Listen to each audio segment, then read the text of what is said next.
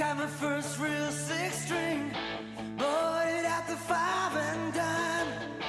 Played it till my fingers bled.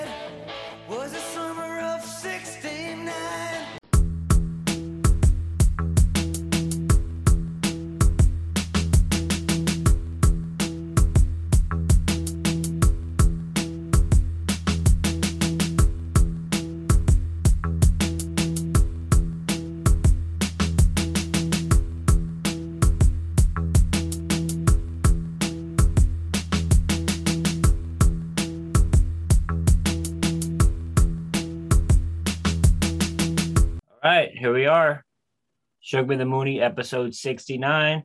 Nice. Exactly.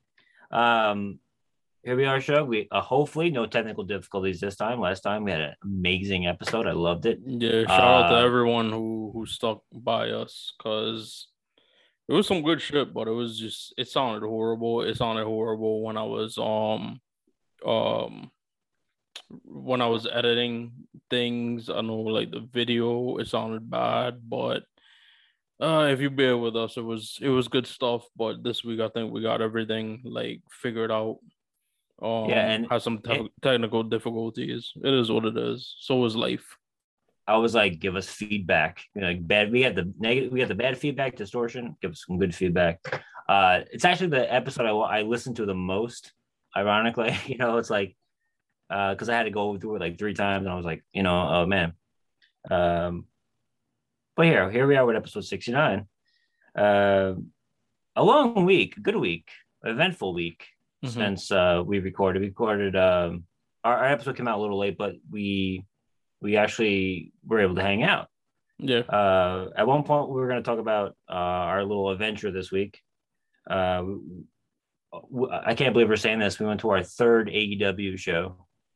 which Uh, surpassed like the amount of WWE within the last two months, maybe like the last four weeks. I've surpassed the amount of WWE events, WWE slash WWF, because the first one I think was when I, it was still WWF, but I've surpassed WWE events, um, with AEW events. So we're going to talk about that uh, really soon. Uh, but I also want to tell you, everyone else, like what else we're going to talk about uh, this week. Another thing that's been going on for like, um, you know, for uh, on and off for like a month. I've been hearing about it. Um, when I was a kid, I would be watching like cable news, and I would always know like what's like the what media is covering. Now it's like Twitter and like whatever is like uh, trending. Uh, but there was like a missing person case that turned into a uh, murder case, and then like there's a person of interest. And um, I don't want to focus solely on like the crime or like the potential crime and alleged uh, allegations. Uh, Nor for- do we want to like downplay it because it's it's, it's Yeah. bad shit all around. It's just um we just want to give some commentary on like the coverage of it. yeah, and I have also like just it all in all how like law enforcement is like dealing with it because that in of itself is also like something we have commentary on. Yeah, and just like I had this whole idea of uh, how we're like learning about this, and ironically, in like a tra- in a tragic way of the person who who's who's lost or missing, and we now we know they, they found uh, the remains of their dreams and everything. Like they wanted to be like known, and like now we know. Like if you type in the name, it pops up, and it's very morbid, and you know. uh But I just find that very uh, tragic, and I just want to talk about that uh, but it's the you know the Gabby Peti- uh, Petito, Yeah, Gabby Uh, Potato, yeah, and the person of interest Brian uh, Laundrie, Brian Laundrie, fiance. yeah. We'll talk, yeah, well, and and I thought they were old. I keep forgetting that how old I am, but they were like young kid. They were young. They were kids, you know. Uh, so we're going to talk about that.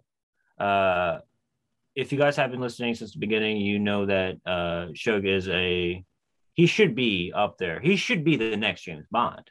He should be the next 007. I mean, anyone out there, uh, I, I don't want any weird stuff, but any fan fiction or fan art, I want Shug as James Bond to be sent to me. It might slide in my DMs. No, but uh, we're going to talk about because after uh, a year and a half, 18 month delay, uh, James Bond 25 previously. Now it's uh, No Time to Die. has the official release date. Yeah, and it will be my return to the theater because unlike a lot of other stuff, it's it's um it's only releasing in theaters. So I'm gonna try to uh go to like an early show. Hopefully it's empty because I don't I, I'm still not too espoused with the idea of being enclosed in a small Oh. area with a lot of people um while there's covid and these delta variant and all of this stuff um And even though i'm vaccinated because Yeah, there are breakthrough breakthrough um things but i'm gonna talk about that too when i when we talk about aew Yeah, we're gonna talk about AEW too because uh, we were in a massive thing, and uh, I had my mask on at certain points, and we're gonna get into the whole detail of that. Uh, but I would have went to Sopranos, we, the movie, but I'm like, why? Why am I gonna? Why, I'm gonna be a schmuck here and uh, go to the theater. I'll sit my ass down, eat some ice cream like Tony Soprano in my living room, and watch the Saints of Newark, the many Saints of Newark. But anyway, we'll get into that. But um, there's a whole stuff we can talk about with James Bond. Even though I I'm not that big of a James Bond guy, I want to be and I will be. Uh, but I have my own take on it, which is going to be great. Um, well the point of contention is just that um daniel oh, as we all know right, right. He hasn't officially said it, but it's presumed that this will be his last James Bond outing. Um, and he had his thoughts on um who should be the next James Bond and just the idea because you know over the last few years a lot of people has ha- have had like um ideas of you know should be a person of color should maybe they should change it up and it should be a woman and he gave his his his thoughts on that. And you know basically what he said i totally agree with. And i back and i was surprised to see by the amount i was surprised to see the amount of support that he got from like society in general especially in this era of just you know social justice warriorism that you know as soon as you say something that's counterintuitive to what people perceive as like progression like you know you're immediately canceled or whatever. So i was surprised to see a lot of people had you know agree with him because i think he he was essentially on um our side in the in in in talking about like representation in film so we'll, we'll be talking about that um later on in the show. And of course, uh, tune out if you're not a fan of sports. No, we're gonna do a quick little uh, sports recap too, like we always do, because it's it's a big part of what we do. Um, we're Knick fans and everything, and we're very excited for the season to start. Mhm. Uh, very very soon.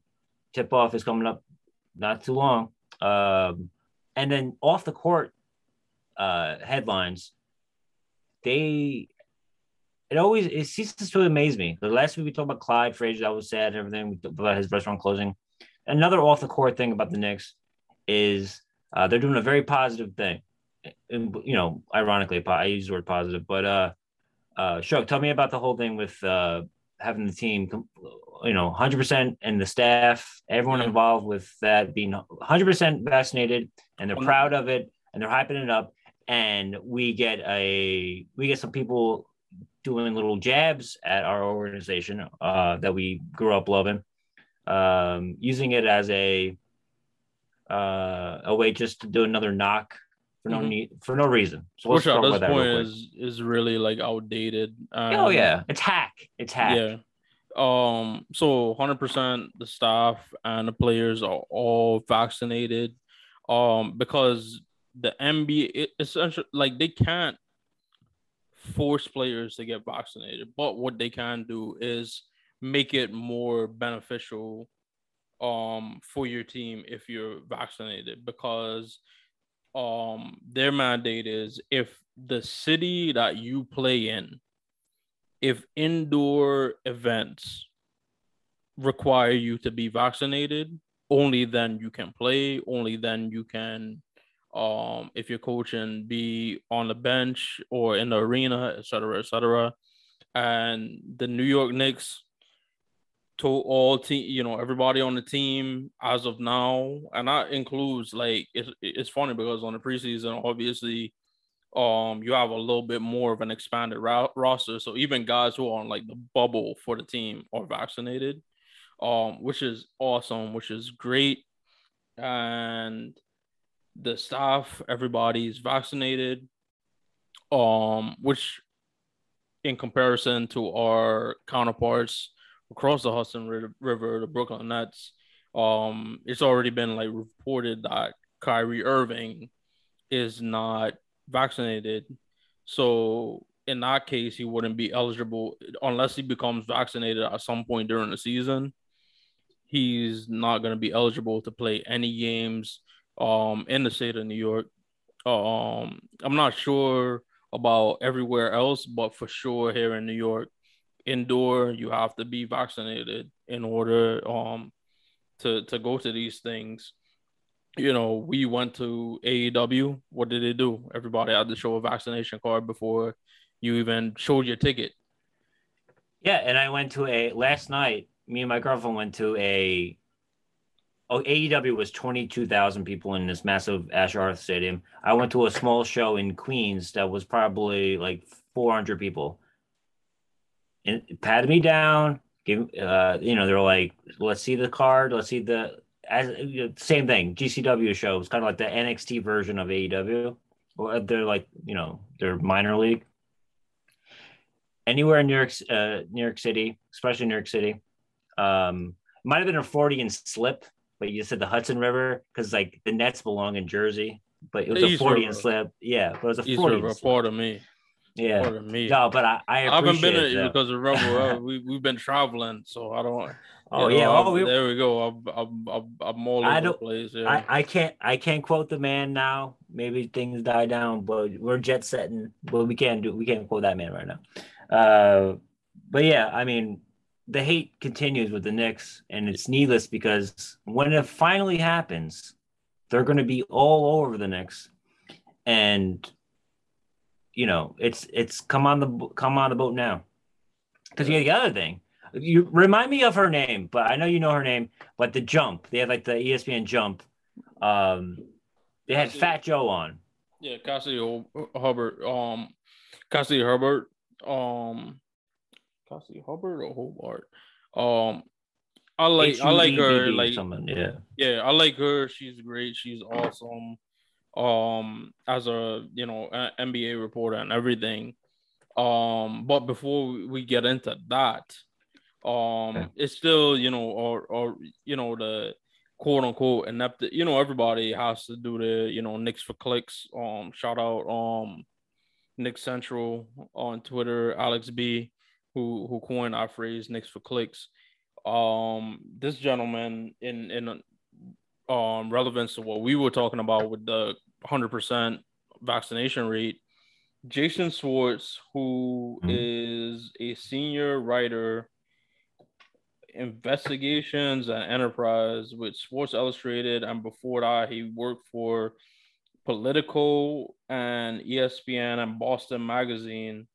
Um, so now I guess he works for Sports Illustrated solely.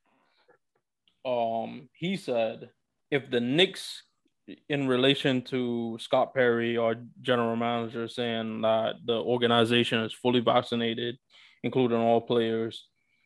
Um, well, the full quote is Scott Perry says organization is fully vaccinated, including all players. Says it's a credit to the team, the players, and its medical staff that that is the case.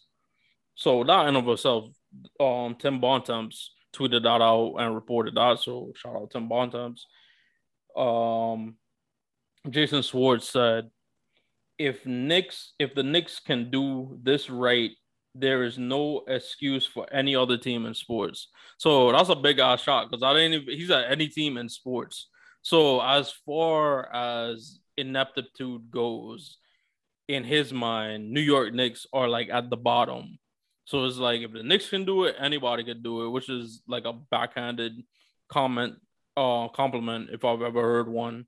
And then he followed he followed that up before you. Oh, you- oh, wait, wait, no, I, I didn't see the, the next. Let me cut you off real quick. I have to because when I first saw that you sent it to me, I'm like, okay. I, I just saw the. I didn't think it was a. I didn't think it was a, a jab, and then it took me like two times to look at it, and I was like, if the Knicks like, I was like, oh, you know, they gift the whole oh, that's fucked up. So what's the um? The yeah, next it's one you said? like I didn't see it. oh, I didn't if see like it. if like the ugly fat girl could get a date to prom, what is your your um what is Yeah. your excuse? You know, like that type of thing. Or the ugly fat guy, because you know, Or- or today's society, you can't this is you can't do that type of thing with women, but guys, it's you know, it's it's part or or, or or the skinny the skinny quiet guy who out of nowhere became a very uh, out out there guy like me. I got a date. I got I got a date yeah, but they still don't care about that guy. You know, like like Lizzo, one day. Lizzo broke the door open for for the for the big girls. So I had you you like the skinny guy like um I- apparently A- A- Adrien Brody didn't do it for for them guys. Shug saw me. I didn't wear my belt. I lost I, I lost weight and like my pants are falling down. I'm, I'm pulling my pants up, but I don't want it. To, I wasn't wearing my belt. It's it's hard. It's hard being a skinny uh skinny man. All right. Anyway, continue. So his follow up tweet said to the many Knicks fans who now seem to be angry at me, it's hundred percent fair to criticize me for making a lazy, unoriginal joke. It is completely unacceptable though to criticize me for not being respectful enough of the Knicks' historic fourth place finish last season. Um, to that, I say like, um, nobody's saying like our fourth place finish was his historical. What should be acknowledged is the fact that we had the lowest payroll in the league and we had home court advantage in the playoffs and many um sports books as well as many sports publications um and bloggers and websites anybody who talks about the NBA which is like a fucking wasteland in of itself all had us pegged to win anywhere between like 13 and 22 games and be well outside of the playoffs and being third to last or the last team in the NBA, the worst team in the NBA. So nobody's saying it's a historic it's a historical season, but it does show the fact that we were the fourth place team in the Eastern Conference, meaning it was um Philadelphia won, Milwaukee, eventual NBA champions, who we won the season series against. Okay. And Mhm. all- all game these weren't games that like Giannis didn't play in. So these were games that Giannis and Khris Middleton played in and we Oh. won the season series. And third was Brooklyn. Um so right after that was the Knicks. So it should let you know that the Knicks as an organization aren't your Knicks of the 2000s um or the late 2010s, you know. Yeah. Also, it's a competent it's a competent franchise period and it's a lame joke like there's a lot of incompetent NBA teams. Like right now, you could take a look at the Philadelphia 76ers and how they've handled Ben Simmons. And that's a team where it's like, are they vaccinated? If they're not vaccinated, clearly they're not competent because they're not competent in vaccination and not competent in basic basketball operations because one of the star players, Ben Simmons, is basically like fuck you to the franchise and not talking to players nor coaches nor the front office. So how about we talk about those type of organizations before you talk about the Knicks, where there's no kind of like drama coming from them. Yeah, and also um to to something similar to what you said. So like when we were watching the postseason and the finals of 2021 in NBA, um, they were making so much excuses as to why the Milwaukee Bucks were illegitimate champions, like Mhm. who was injured, Yep. who was so the bubble, the Twilight Zone 2020 Lakers is more legitimate than the Milwaukee Bucks. Okay. And you, Alright. you know my feelings on that. Yeah, and we it's well documented. Uh, I just find that funny. It's like, uh, it's it's it's not even the level lovable loser syndrome, which is like kind of like the Mets or whatever. They always say like, oh, uh, It's like they fucking the the toxic, the hatred for the Knicks for some, you know, and they keep saying it's because of the owner and stuff like that. Bullshit. It's more than that. They just there's something about it. They go, it's it's clickbaits. Back then it was uh Daily News Post back page uh you know heat and like people oh you'd buy because either you hated the Knicks or you love the Knicks you're gonna buy the paper to see what they said and they it's continuing now with the digital age but uh you know um yeah I teased it before uh, about the asking celebrities about the Knicks stuff too even like because like Fat Joe we talked about Fat Joe uh last week BX um I felt it, I watching the video I felt like it was like we had 10 questions and then I'll ask you like a couple of these. It felt like it was like they asked like three of them and then I know they asked this one. She's like felt uncomfortable.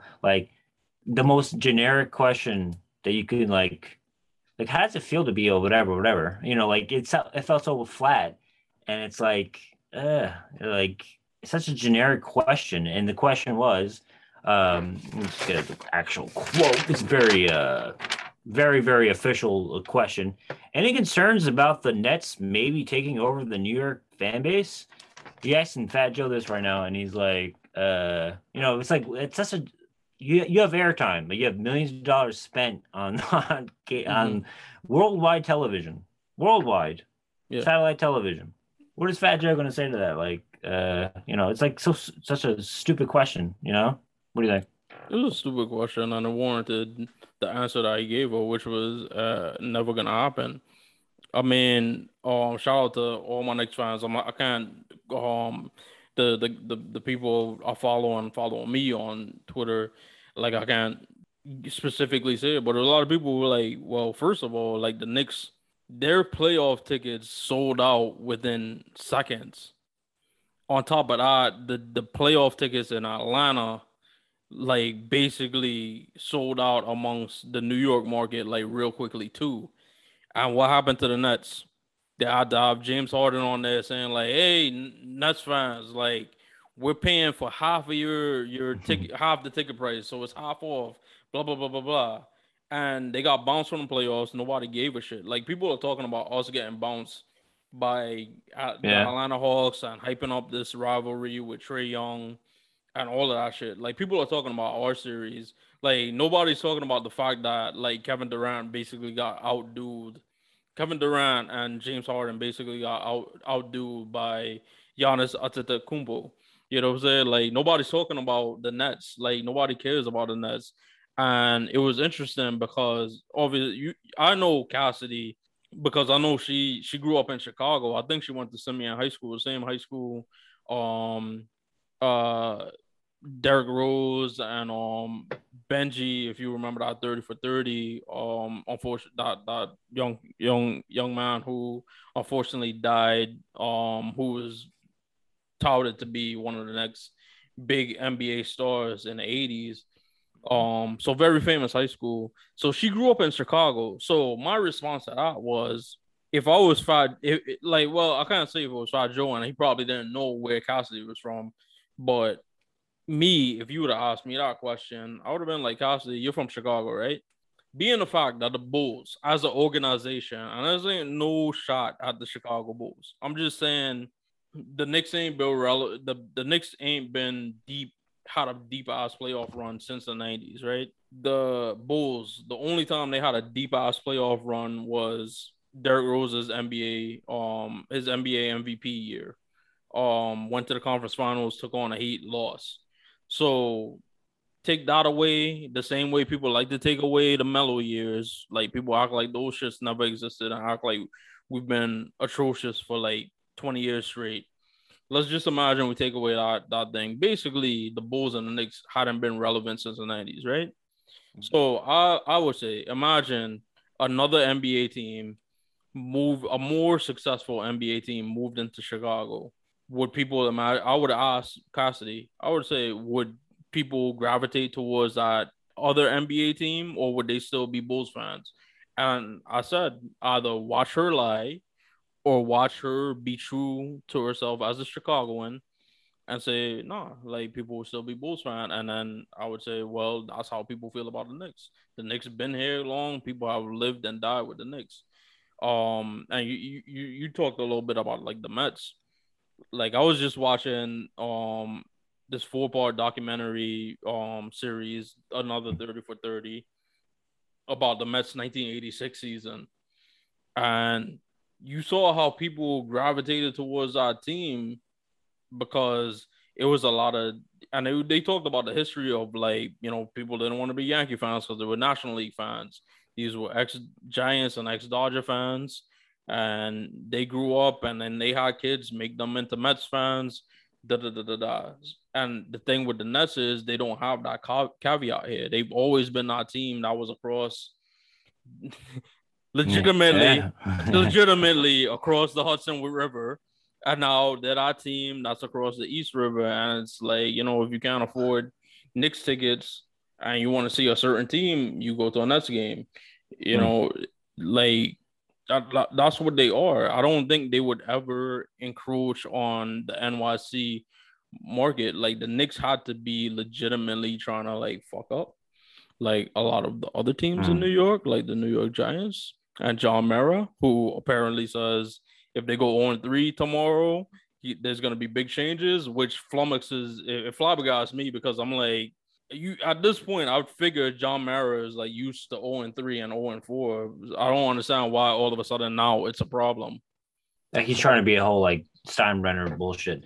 That ain't gonna happen. He's you know like that's be big changes. No, no, no. Uh, Tradition. But um, you mentioned um, you made a you made a great point about uh Chicago if there was another team that came in. Uh, now I felt like I, I would like a month ago I would have been like I don't I, I would this would have came in my mind. Well, we we were in Chicago and I saw signs from Milwaukee. I so I'm basically thinking like kind of it's like uh, you know you're in the Turnpike in the Jersey Turnpike. You see Philly signs. I'm not rooting for the Sixers. I'm not rooting for the Phillies, and and I'm living in you know like that distance you know, it's like um, I don't know. It's like there's like such like more like tradition.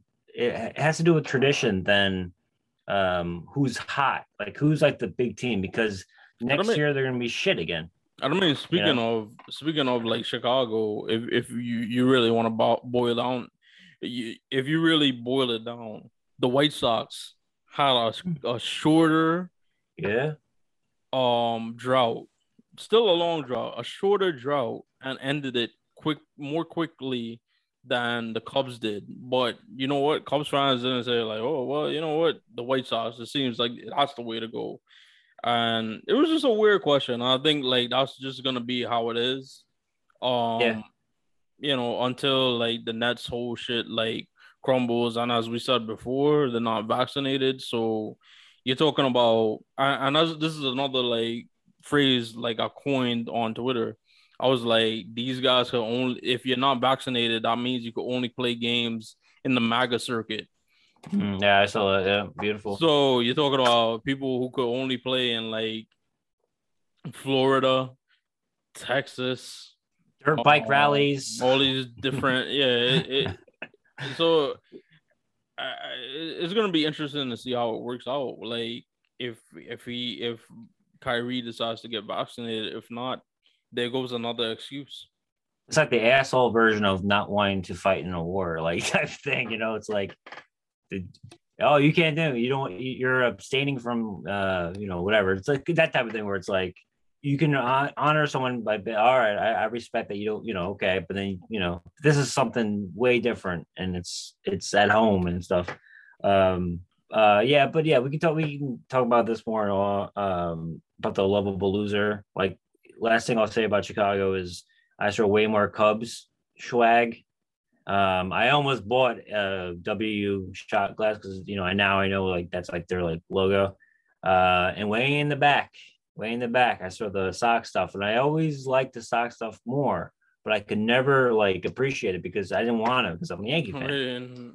I like the logo. I like oh yes. Every time, hey, um, I got the Angels. I got a tramp stamp of the California Angels. No, um, all right. So uh, let's move into uh, sports entertainment, aka professional wrestling.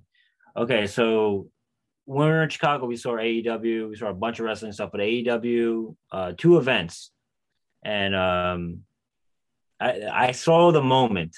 I saw the moment when Shug was like, "Oh," and he started clapping. It was a steel cage match. It was the it was the tag team. I mean, you always loved Orange Cassidy. Let's get that out of the. You always loved him. You you were before you even. man. entire video. If if y'all listening, check that out on YouTube or on Orange Cassidy video. way back when I even I was just like describing like wrestling. This is like I was like doing word. I was just like, oh man, there's this thing called indie wrestling, and you're like, oh yeah, like like you like Randy Orton? No, no, no, it's something different. And I, I was describing it to you. Um, but um, so Orange Cassidy is one character that's man. I saw him in a gymnasium in some like Catholic school two and a half years ago, or maybe more, like three years ago, like 2018. And then we saw him in front of 22,000 people in this very nice.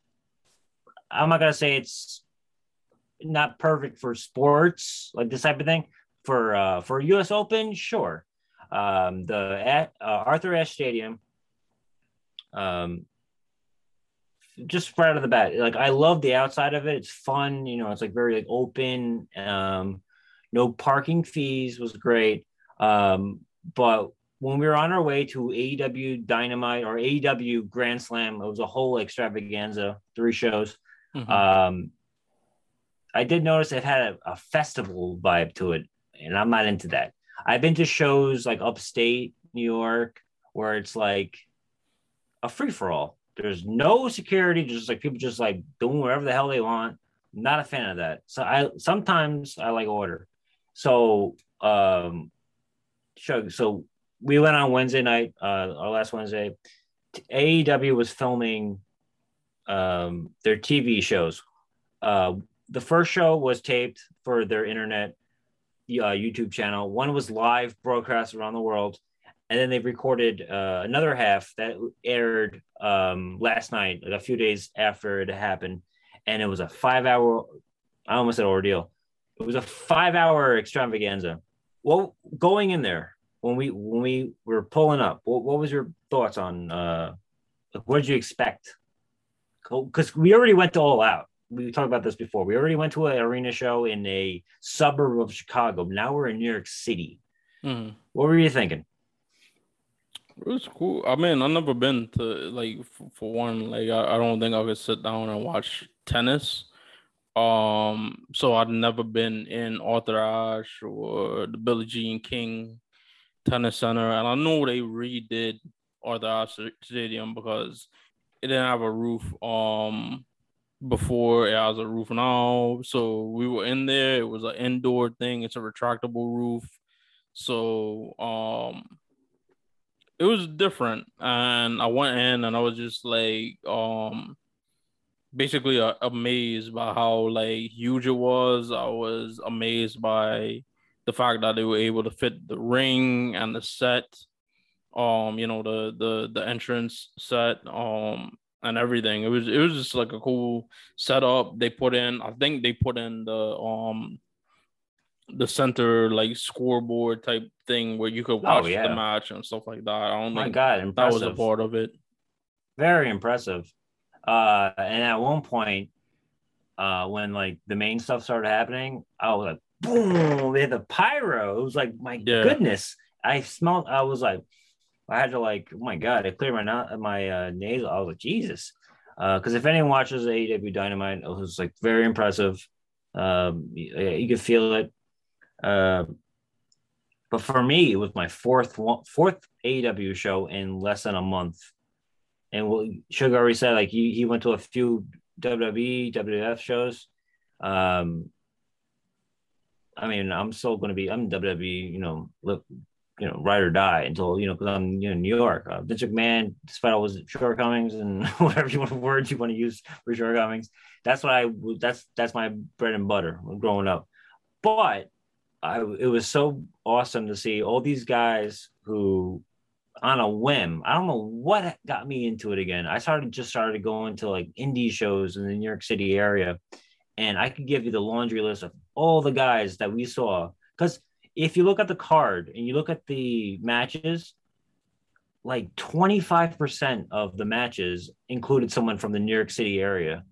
uh, which is great.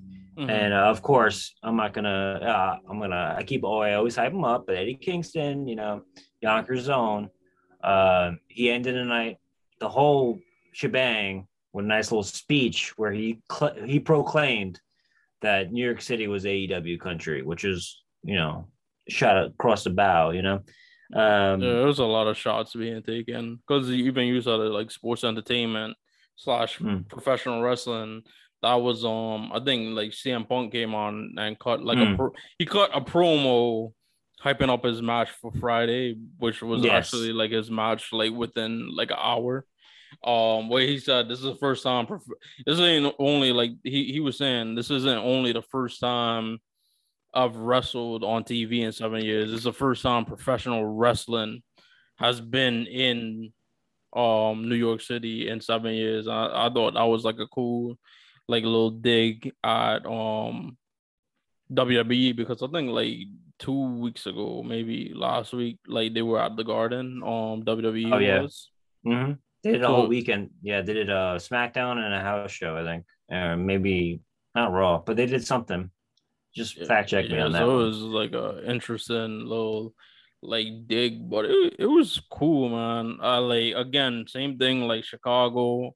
Obviously, people weren't hanging off like CM Punk's nuts like they were in Chicago, which I Mm. get because listen, like you said, a lot of New York City guys were wrestling um on our show.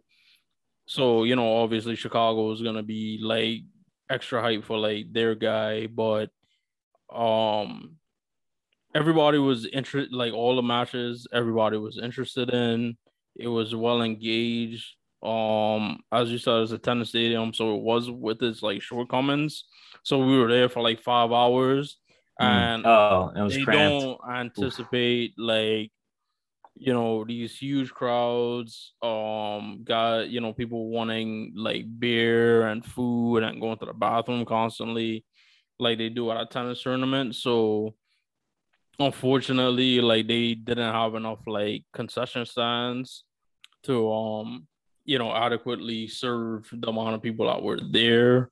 Um not enough bathrooms to serve the amount of people that were there.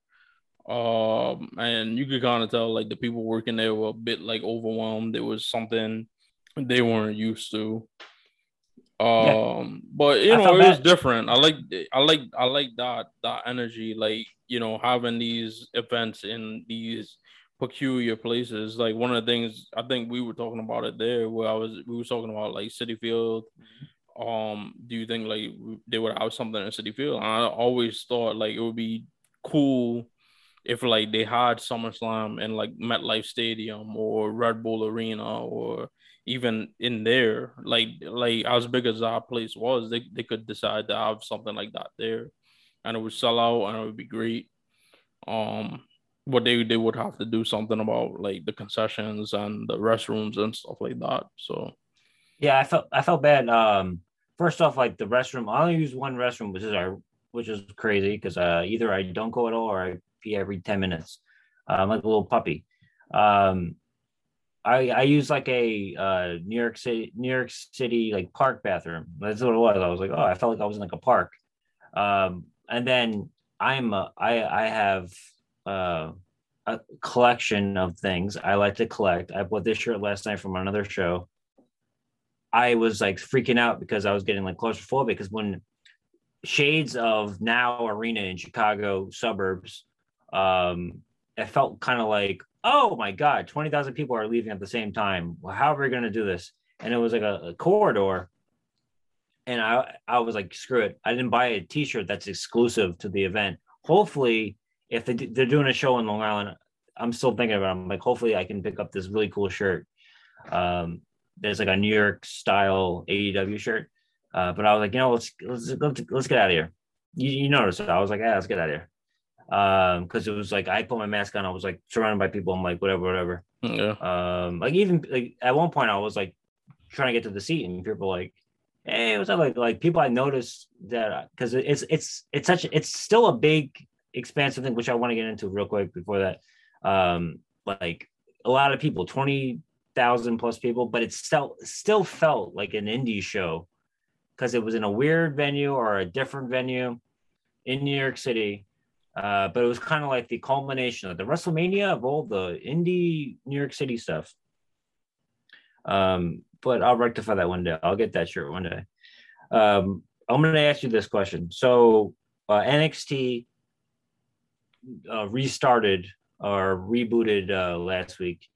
Um, NXT to WWE, people were always saying NXT was like the superior pro wrestling. You know, it was like what to watch.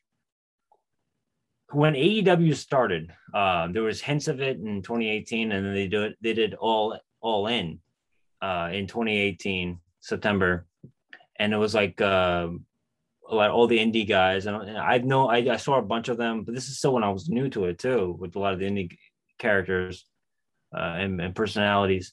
Um, but six months later, or four, you know, a few months later, they announced AEW, and everyone was saying, "Oh, that's the death of indie wrestling," like because they got pretty much like they did like a version of what Vince McMahon did with all the territories.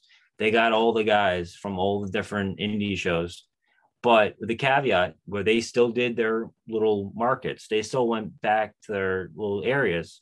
Like last night, I saw people that were we saw on Wednesday night. I saw them there. Um, but people were saying that it was going to be the death of the indie wrestling scene in uh, major markets, like in uh, New York. Um, and then we we had COVID, and they, they stopped doing shows. But now it's coming back up again. Um, I think that with the TV, it's, it's like backward. It's like weird. It's like they're with the TV uh, and social media and stuff, people are going to start going to these indie shows more. Uh, these shows are going to be sold out and stuff like, which is shocking to me. Like where it's like it used to be like 20 people, now it's like a thousand people. Um, but it's just exciting to see because back in the 70s you'd always have like oh we're going to wrestling like it was kind of like once a month or once every couple of weeks you go to the thing and hopefully uh, this could be a new thing where you just check it out every once in a while um, and i think it just is personified with this uh, aew grand slam that a lapsed fan or a casual fan should uh, you had a great time watching they they're saying arguably the greatest televised wrestling match one of the greatest televised match ever the daniel bryanson and um, Kenny Omega match. For someone who doesn't like you, hey, correct me if I'm wrong. You said you don't like actual matches per se. You're more into the other stuff. You were into it. Yeah. Correct me if I'm wrong. Yeah, I'm. I want. Not that I don't like. I'm more interested in like the storylines, and you know, now that you're asking that, like I feel like AEW tells better stories through their matches you know, anytime you watch like especially in the a, a the A and E um WWE biographies, everybody talked about like storytelling during the matches. And I think through all the events I've been AEW, like they do such a better job in getting you engaged in the match and the story of the match. And I think none um the only match I think that could hold a candle that I've seen live in person to that Kenny Omega um Daniel Bryan match was in All Out um the Lucha Brothers versus the Young Bucks you know it's like great matches especially that that Lucha Lucha Brothers because I literally never heard about them before that match and yeah. the Young Bucks I'm on, I was I'd only seen them wrestle in like the first um episode of Dynamite way back when 2019. I'd never seen them wrestle before, and they did a tremendous job in that match. Um, and we already know what to, I already knew about um Kenny Omega's res- reputation. I don't think he got to like flaunt it as much at all out against Christian, but in that match against Daniel Bryan, which was um ended up being a draw due to the time limit. And that's the one thing I remember. Um, I can't remember if it was you that told me that or the gentleman sitting next to you when we were All Out, where you where it's like, yeah, they adhere to time limits. and it actually added to the intrigue of the match because it was like, okay, nobody lost, so they both wrestled literally till they couldn't wrestle anymore till time permitted them not to. So neither guy ended up looking um ne- neither guy ended up looking weak. It made you it, it, it seemed strong and it got you interested in the next time that you see um Bryan Danielson and Kenny Omega wrestle again. And, And- I think that, that's that's something sorry. that's, that's something that's something positive, especially and I, I watched a little bit of Rampage last night and I see that they still do the ranking system um and show people's like win-loss records. And that's something that's different. And also another thing I noticed is Tony Khan comes out, who of course is the son of the guy that owns the the Jaguars. And I'm telling you, like I feel like to a lot of people, he might come off as like a spoiled rich kid, like you know, all right, like daddy gave me a whole bunch of money. I'm gonna make my own wrestling show and da da da da da. But I think he's one of them people like us, where it's like he, you know, uh, give or take, he's probably like the same age as me and you, right? He's probably like 39, 40, pushing 40. So he's probably like He's um, even younger than me. If not, he he he, he looks it. I, look at hey, uh, I think right, we're last time, both Indian, so if he if he, he I should have got those those young looking jeans too. Um, but I'm Uh, saying like he he seemed like he grew up watching wrestling, and I think he was one of the people like us that noticed that 38. competition makes you work harder and makes you put out a better product. And I think he was one of them guys that grew up watching um WCW, flipping a WWE, flipping a WCW like we did. And when WCW went out of business, it wasn't like that. And he ended up being one of those people that wanted to change the strangleholds that, that WWE had on professional wrestling and had the financial ability to do so. And I gotta say, he's done like a tremendous fucking job. One of the things that surprised me, I seen some dudes like come out rapping, and it, it seemed like they were rapping like Shaq when he was in Kazam.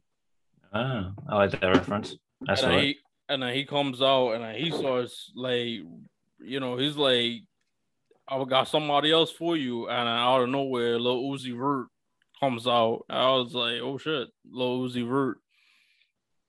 And it was it was entertaining as hell. They put on like really great shows all time, all the times. Like I, I've went and saw them, so Yeah. I'm I'm thoroughly impressed. Not impressed I'll- enough to watch every week, but I'm thoroughly impressed that if Mike's like, yo, like AEW's here, like Lord willing, we could make it to um the one in the brand new UBS arena in Long Island. Hopefully, um, because because I'm I'm interested in in in going to that. Yeah, I, I'm comfortable. I'm like itching my finger. He's like, what's that from again? Like the guy's like, he wants to take the gun. He's like the itching the thing. But yeah, I, what I was gonna say was, it felt like a culmination of like a bunch of years. I wasn't part of the indie scene, obviously. You know, like from the early 2010s till I went to one show.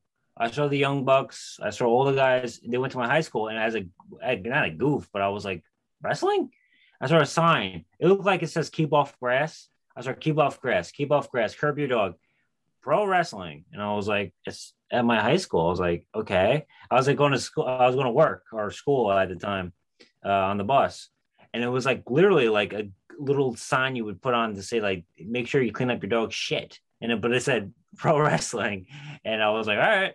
And back then it was TNA. It was like AEW, and like that. If you can, you know, imagine that. Um, Yeah, Earth Earth Sunbound's better because I'm actually interested. Yeah. Um, and, and guess what? I missed some episodes too. You know, I went like a couple months. I like go a week because ratings don't mean shit. For uh, I don't know this whole like Trump thing, but like ratings don't mean shit because people watch it on Twitter. They know what's going on. You know, you don't have to whatever, whatever, whatever. Um, but that's exciting.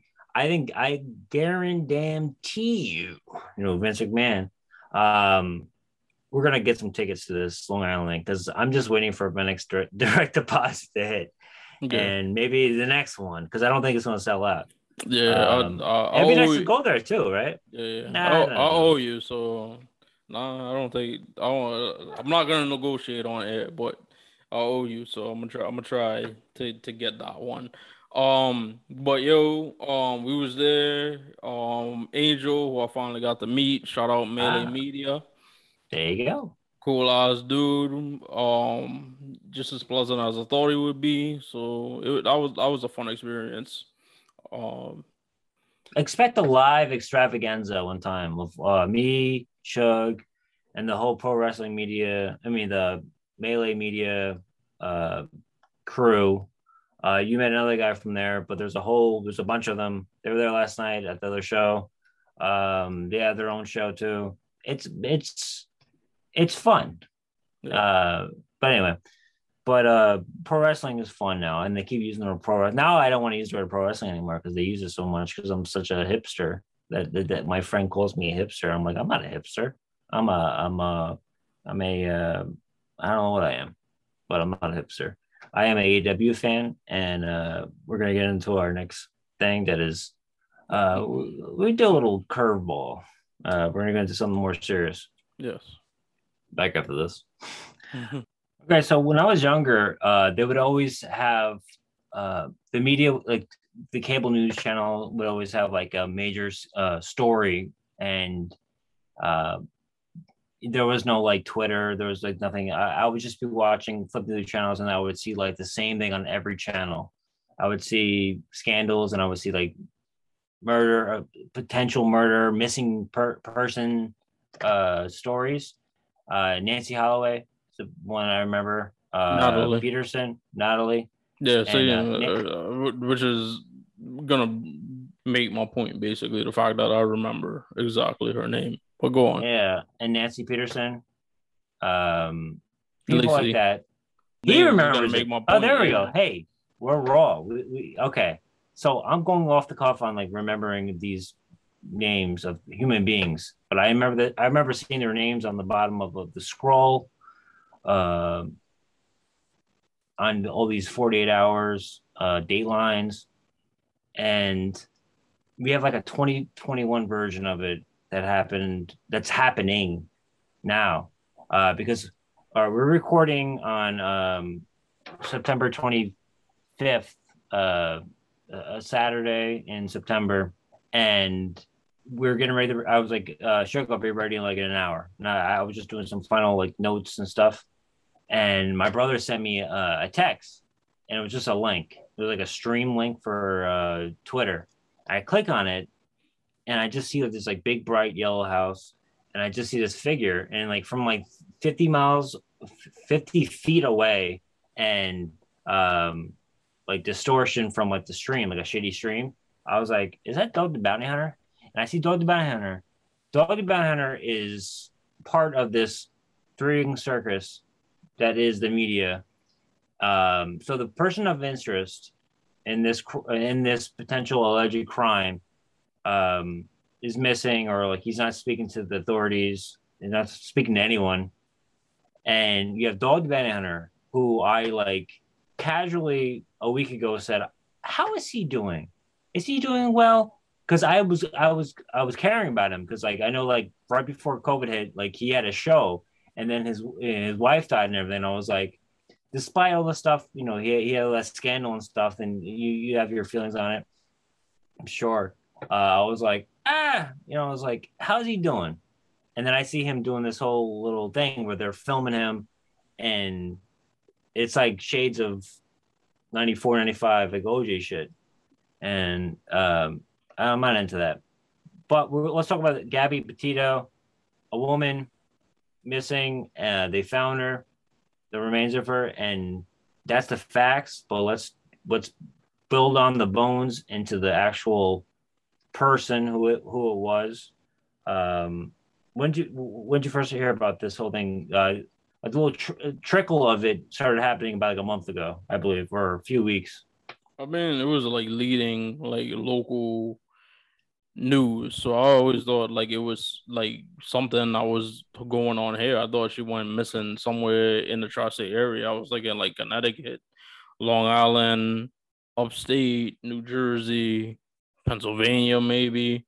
Um, because they they were leading like our news, like local news, and it that usually you know when they lead when they lead the news is usually like something that's that's happening pretty close to you, but um found out like it was this young lady living in Florida with this gentleman, um Brian Laundrie in Florida with his parents, who was her fiance. Um, but she was actually from around here because she was raised and went to high school in Long Island and Blue Point. If you watch Sugar Reviews of Brews, you know Blue Point Brewery is one of my favorite, if not my favorite brewery. So she she grew up near the area where our brewery is. So that's that's that's how I know she's kind of local.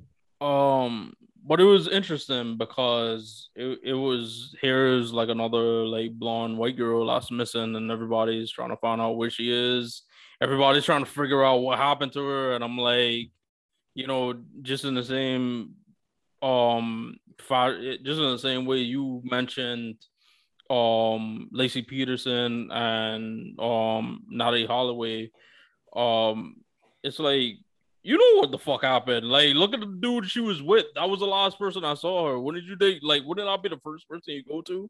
Yeah, it's funny. Like, uh, not it's not funny, not funny. Ha ha. It's more of like a dark humor shit. But um, when that shit was going on with the uh, Nancy Holloway, am I saying? Nancy Holloway? Yeah.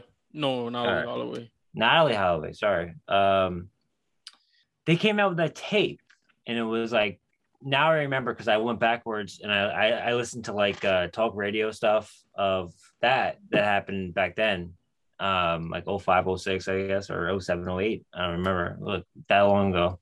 We were like in late high school, I guess, or something like that. And I remember everything about it because it was all over the news. And um, now I remember that he was, um, he asked someone to like, she was all, she was like drunk or whatever and it's always a party scene. It's always something like that. Or it's always an experience gone wrong. And it's always a guy who is supposed to be, hey, I want to show you the world. You know, we're gonna we're gonna go have an experience and stuff, and it goes bad. Um, but I remember um, like the I remember the audio tape of it where it was like, oh, but you didn't want to do anything wrong. It was it was just like, yeah, just things went wrong. So when I first heard about this, I thought maybe it was like uh, fight gone wrong, which is terrible to begin with. Um, but like when you go deeper, like other things are happening, um, and like there's like a whole like uh, timeline um, that I couldn't, I can't keep track of time of like what, what's going on in like my own life, but I have to remember this. So I I I, I doubled down, I, I double checked on it. Um, there's like key points that happen. I'm not sure if you're that detailed into it. But let's just uh let's just talk about the person. Um the, the woman, the girl Gabby. Um this jumped out to jumped out at me that it was kind of what we're doing. Like we we're recording ourselves. We want to be seen by the world. We want to express our voice. It was a vlogger, you know, someone a social media presence, you know, potentially, you know um, that's that's what really grabbed me when I was uh double double you know going back into this whole uh thing. Um, did does that did anything about that um just the fact that she was like you know like a vlogger, they had that van life thing, and um didn't that seem tragic to you? Or it's like I'm talking about her now, and she wanted to be talking about traveling, but we're talking about this. That mm-hmm. seems very like sad to me and I don't want to talk so much about the crime, but that that idea of that, you know, what does that? How does that make you feel? Um, deep, I mean, deep question. Well, objectively, it makes me feel like perhaps that's why it, there was a lot of attention brought to it because perhaps like her um, followers on social media probably, you know, suspected something. Um, and you know, probably was, you know, oh, where's she, she been? You know, yeah. some sometimes that's that's what happens. You um, tend to get, yeah. It's it's kind of crazy because um you know, we talked about Drake a couple weeks ago and like the album he put out, and he dedicated the album to um a couple of Instagram uh, models, and one of the models, Mercedes Moore, um, she was killed in Houston by a man who was like stalking her in like a murder suicide. And Oh. when she when it when I like I see like it was like yeah these models like he he he he he made he dedicated the he dedicated the album to them and I seen the name and I was like oh like I follow her because she's you know like she she looked good so like I don't know, I follow like a bunch of like Instagram models and I was like oh shit that was her that died you know what I'm saying so perhaps it was like a lot of people and like I assume like the person that I think the person that killed her, like he stalked her and killed her. So perhaps he was one of them people. I used to follow her on social media, and sometimes people overshare, and it's like, oh, you know, perhaps he he saw where she lived and was like, that looks or places she frequent, and he was like, you know, probably casing her out. So who knows? Maybe like if it came out that like her fiance didn't murder her, like it might come out that like it was one of her followers and he just knew where she was going. So I mean, like I'm- what you asked me, that's that's that's what I I take from that. I mean, that's uh, if I slick back, slick back my hair and put on a suit, it'd be like reasonable doubt. If I was like defending this guy, you know, reasonable doubt. Um, but uh, there, there, there. Oh, there's a film too about like Peeping Tom, where people would like hire um, like dancers, like go-go girls, and most horror movies is always like that type of woman, like someone who's like who wants to be on camera, and then they would always like, yeah, you know, it's that type of thing. It was very that's what we're gonna get into with this uh, media obsession with murder. It's like they used to call it. I remember like ten years ago, in the last decade or even more, um, like uh, murder porn or what is it, crime porn, murder porn, right? They would always call it like the Discovery. People would watch this and like they would watch all this like crime and stuff over and over again. And I hey, if there's nothing else on, I'll, I'll put on a crime thing, go to sleep, you know, go to sleep to it. But it's like that seems un- like like unhealthy and sad. Like, I don't like you know. I find it. I find it's kind of um, like kind of dark. It makes you gi- give it a bleak. Um, you know, one moment you you bleak uh look at society. Um, and I, I don't know if how that makes you feel. It makes me feel little, you know, makes me feel down, and uh, you know, I don't want to see that all the time. But we, me and you, confessed we've we've confessed about watching SVU. Like you know, you used to watch that in, in college, like the marathons and stuff. Mhm. You just put it on. It's like fascinating because we are fascinated by the, the unknown. We're, we're fascinated about like just like the other side of just the darkness and stuff. Uh, I I find that fascinating. But going back to the specifics of this, um, th- there's a whole like timeline where um over a month ago. Uh, I was gonna add this whole thing. They break it down, where uh, a young couple, very, this is a very um, not poetic, but very cliche thing where you go out with your future husband or wife, your your future or partner. Let's see the world. Um, Christ, I even did the tease about Route 66. You know, like, yo, oh, let's see the world. You go to the desert and stuff with our episode 66. Uh, let hey, let's check it out. We'll see the desert and stuff. And when you're in the desert, it goes into the unknown. Um, but then there's a there's a there's a body cam. Hey, product of definitely a product of last year.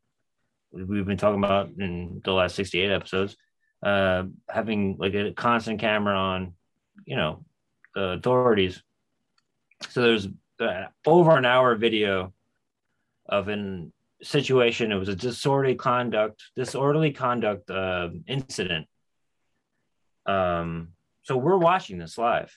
Like we're like retroactively, we're watching like this whole digression of a a trip, you know, just like a couple or like just like a life. Um,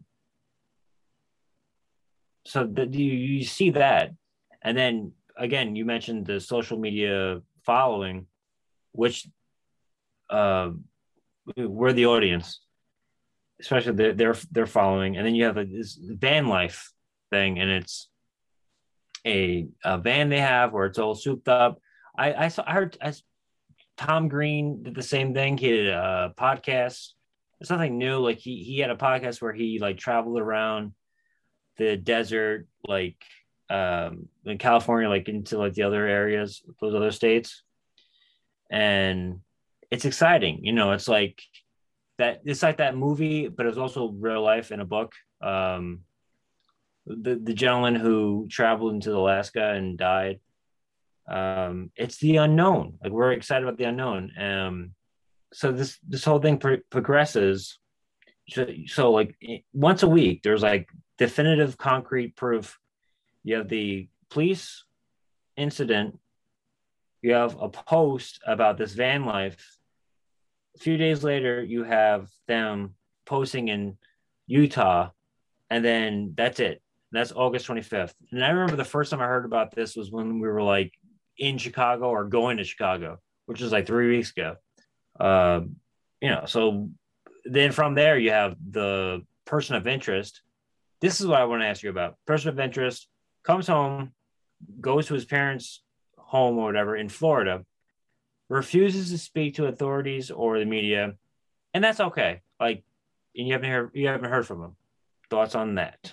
I know Yeah. you, I'm glad you you have thoughts on that. I'm glad you out there at some point. Hey, hey, I gotta paint a perfect picture. I'm Michelangelo. Okay. Okay.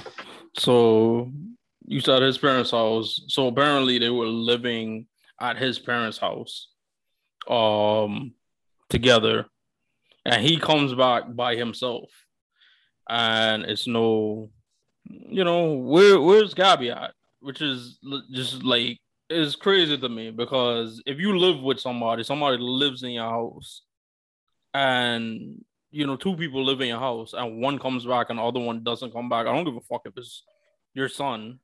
Um, do you not ask like where where is she?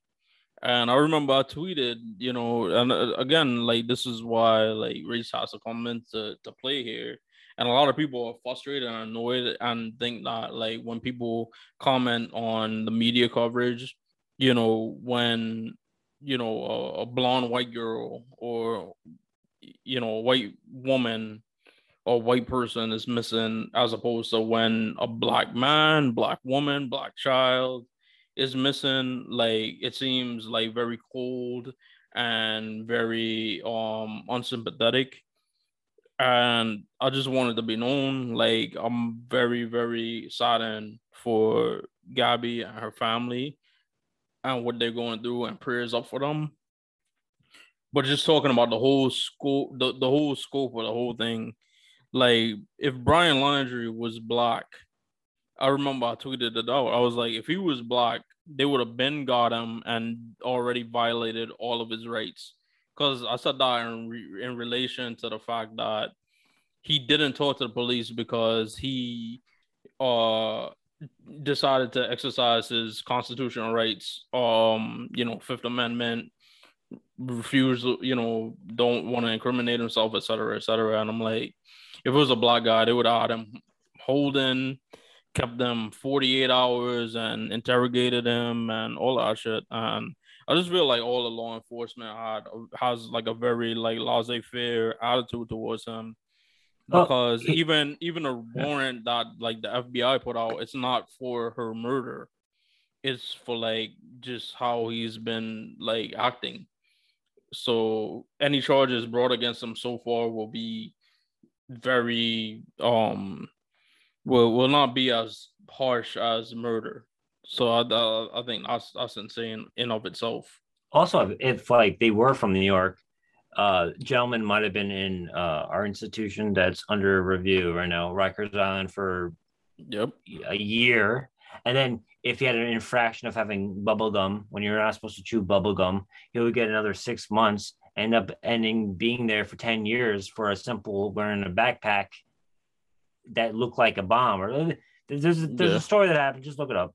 But, um, Yeah, you know what I mean though. But I'm just saying, like, it's frustrating that uh hey, Yeah. it's not real privilege. Okay, all right. And it's interesting Uh, because two two black men, um, Jelani Day was found in um a river in Illinois, um, outside of Chicago. Um, and it's like his his disappearance was only brought up because you know of this, you know, people being critics of how heavily like her, you know, this missing person's case was being broadcast all over the, the, the world probably but at least like the country.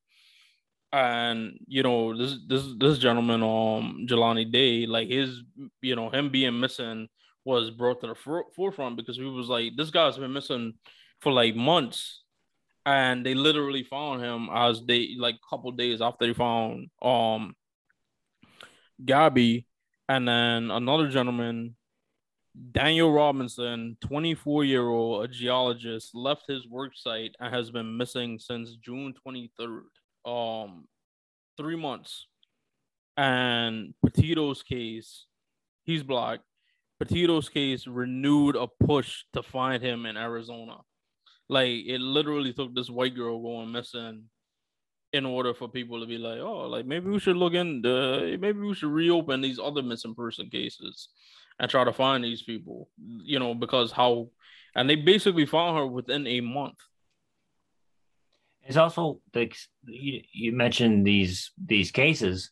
There's cases that have been opened up from the power of documentaries. Like you have the, the cold case, uh, murders and stuff. Um, we talk about the whole thing with um, things being brought to light decades later, like last week. If you go back to our previous episode about sexual allegations being brought back into you know things that people knew about and stuff but like talked about more and then things are actions are taken uh, and it's the power of the media uh, for better or for worse you know like at some points it's good and some points it's it's hindering to uh, everyone but that's the whole point of um, what i'm you know what we're talking about where it's like how is it how, how do we find out about this information because I, I would have no idea about this i'm not back in the day you would have a, a local newspaper and be like missing person whatever and you would never see it again uh, but we have the power now to do you know good things and like disseminate information Mm-hmm. Like social media, social media. Um, a few years back, I want to say like 2019 or 2018, there were 12 black girls, um, or black females, which range from the ages of young girls to grown women, who were missing in the DMV area. You know, DC, Maryland, Virginia, and it was only really brought to light through social media. Only brought to light through social media and even then like nobody knows if any of these women have been found or anything like that and it's all through social media because people were like okay like these you know just because they're not like some blonde white girl like nobody like cares about it. Or the news doesn't care to to to to, to report it you know and try to find these girls. Like we had that whole case um that that horror house uh probably during the same time as holloway um where they had like just gener- like a generation of girls there and uh, it was in cleveland right? Remember ohio? Remember that story where it was like mostly black girls and uh you know what i'm talking about? There was this whole story where someone kept people like someone kept the whole thing there and it only came out later on when one of them came out and they did a thing but like this was going on like, those are white this- girls. You're talking about the, the house in cleveland? Ariel castro? Oh it was white yeah okay yeah never mind. Well, there was two up. white girls and one spanish girl. Me as a person i you know i growing up i always watched talk shows. I always watched cable news at night. Um i stopped watching it just just by society you know it's more like social media and stuff. And i would i would see this pop up every once in a while and it would be like trending at, at, at some point and i would look at it and it was just a story to me like i didn't really think about like the person and stuff and then um when I like delved, I delved into it and uh, dove into it. Um, uh, I'm thinking about like like uh, anything can happen in one second. Like weird stuff can happen. So you have this whole like massive story of this elaborate tale of again a cross country trip. You know, presumably gone wrong, like a murder, uh, single murder. Um, but like I've seen stories too, and I've seen it on the internet where like one second things just went terribly wrong, and now like I saw the human thing. I seen the stuff in real life too, just like one moment, and it's like the story of something that happened, and then the actual like visual of it and like seeing it, it's like coming together with uh that video with like we're watching the body cams and we're watching later on them taking photos together uh, on their potential uh, social media thing, um, like acting like everything was all right, like smiling and stuff, and it's it's it, it's it's it's a very important message for domestic violence. Uh, whoever is just for everyone, like it's it's an important thing because one little like yell or uh, yelling at someone in the supermarket or a little smack here, it could eventually just become a big story like this. Um, and we're making a whole thing about it, rightfully so, but also because how the media presents, oh, this is palatable. You know, we, we can see this. Uh, but this happens every day in your in, in your neighborhood in, in your town you know so um, that's why I'm I want to talk about it. Not so much of the sensationalism of it, just more of um, some people take things out on people and they're hurt and it's it's wrong. It's it's it's a it's very bad. It's very sad and uh, I can't get into more of that, but I have a history of it with in my past, and I just want to make sure that uh, before things go crazy, if you're feeling something, there's something called rage aholics, uh, you know, and there's take it. And uh, if you're feeling like you, are stressed out, I, I just do it because before you hurt yourself or you hurt someone else, I, I would do it. They give it for free if you have insurance. There you go. That's all I'm saying. That's like, a, that's like a number or no, it's it's everywhere. They they they have it with um any if you have insurance, they do it. Uh, they offer uh, they offer it with same thing with like uh, cholesterol and like other like health things it's yeah, it's mental health, mental health month. So September. Mm-hmm. Yeah. yeah. Well, you know, I, I wanted to talk about like just like the media coverage of it, and it, it like got me thinking of like you know how you know we always talk about like comedians and stuff, and um you know, I thought of one in particular, and then when we were talking about it, and you know, you brought up like Natalee Holloway, um, it got me thinking of another comedian who we we celebrated on there, Patrice O'Neal. You know, one of his like stand ups. He, he started off and it was just like, you remember that guy killed that girl, Natalee Holloway, right? And he was like, you remember he killed like that that's that um that South American girl too. Like, what was her name? And he was like, what was it? What was it? Was it? And he was like, exactly, because nobody remembered like the the other girl that he killed because she wasn't white.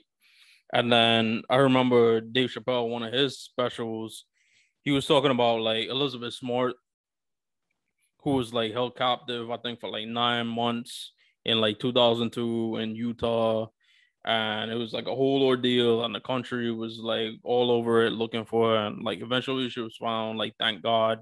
But then he also talked about like in Philly, there was like a six year old girl, if I'm not mistaken, who was kidnapped and basically outsmarted her kidnappers and found her way home in um in like two hours and it was basically news in like Philly and it led local news in Philly that night and it was like never talked about again and it was like and and it was one of the things where it's like okay like why wasn't there more like national media on this? Because maybe that girl could have you know talking to her and putting her on the news she could have like gave people insight on what to do if you're kidnapped.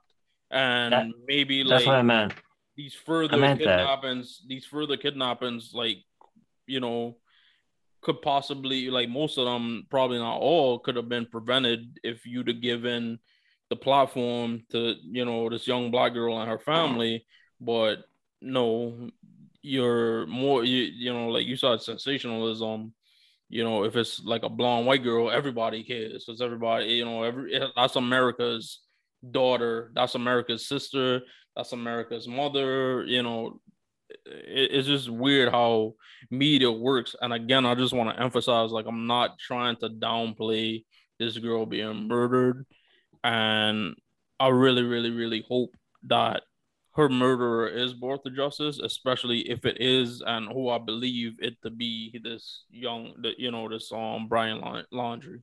Yeah, I just want to say real quick. Um, uh, that's what I meant by uh, the story of the the girl coming out of the bottom basement window. That's what I meant, not the Cleveland thing. I know, I know both things. That's what I meant, though. That story that was not told by anyone. I heard about it later on by saying that no, it was not brought to attention, which was insane. A very powerful story. Um, that's that's beside the point. Okay, so about a year and a half ago, um, a lot of things were supposed to premiere. A lot of events were supposed to happen, um, and everything kind of was postponed due to the global pandemic. Um, personal story: I was supposed to see the premiere of at the time Bond 25 in London. I had the opportunity to see a James Bond movie premiere, like, you know, or just like in theater somewhere during the week it came out, which would have been fun. That didn't happen. The movie was postponed 18 months. Here we are. Uh, James Bond, it, now it's entitled No Time to Die, 25th installment of the most popular franchise in film history, arguably worldwide. Uh, James Bond, No Time to Die, starring Daniel Craig, is uh, set to premiere. Um, Shug is a huge fan. He he's a he, he's deep fan. He's into the he read the books. We talked about this before. Mm-hmm. Um, he uh, as he, as as I speak, he is showing off his collection. Yeah, these are uh, two two one I've started reading and one I've yet to read, but both I've read my fair share of the original Ian Ian Fleming um 007 James Bond novels. So I, I, I believe I am very very um qualified to speak on this subject that has been brought up in the past week because uh, this will be, um, as I said, in the intro, assumed to be Daniel Craig's final James Bond film, his fifth and final James Bond film. Um, I'm in heavy anticipation to see it on October 8th. Uh, I haven't been in a movie theater since me and Mike went to see um uh 1917, I believe. So yes. that's gonna be an experience. Um, but as Daniel Craig, you know, leaves the role of James Bond, as we all know, Sean Connery, George Lazenby, Roger Moore, um, Timothy Dalton, Pierce Brosnan. He's the sixth actor to play James Bond. Um, so obviously the next person filling this filling his shoes is going to be the seventh, and he had some thoughts on it. And Barbara Broccoli, who is the um daughter of Albert Broccoli, otherwise known as Cubby Broccoli, who, along with Harry Saltzman, brought James Bond to the screen. So essentially, this whole franchise is her legacy, as well as Michael G. Wilson, who was Albert Broccoli's um stepson, so her stepbrother. Those two are the executive producers of the film series.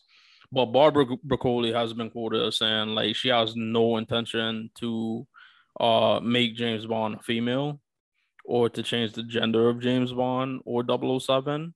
Well, mainly James Bond, because what we've heard is Lashana Lynch, who um if you've seen Captain Marvel, she played um uh Monica Rambeau.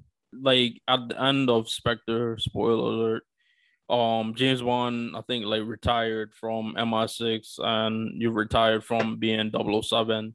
So he went off to live life, um, you know, live the rest of life in retirement. So his 007 title was passed on, is gonna be passed on to Lashana Lynch in this movie, and I guess at some point he's gonna um take it back.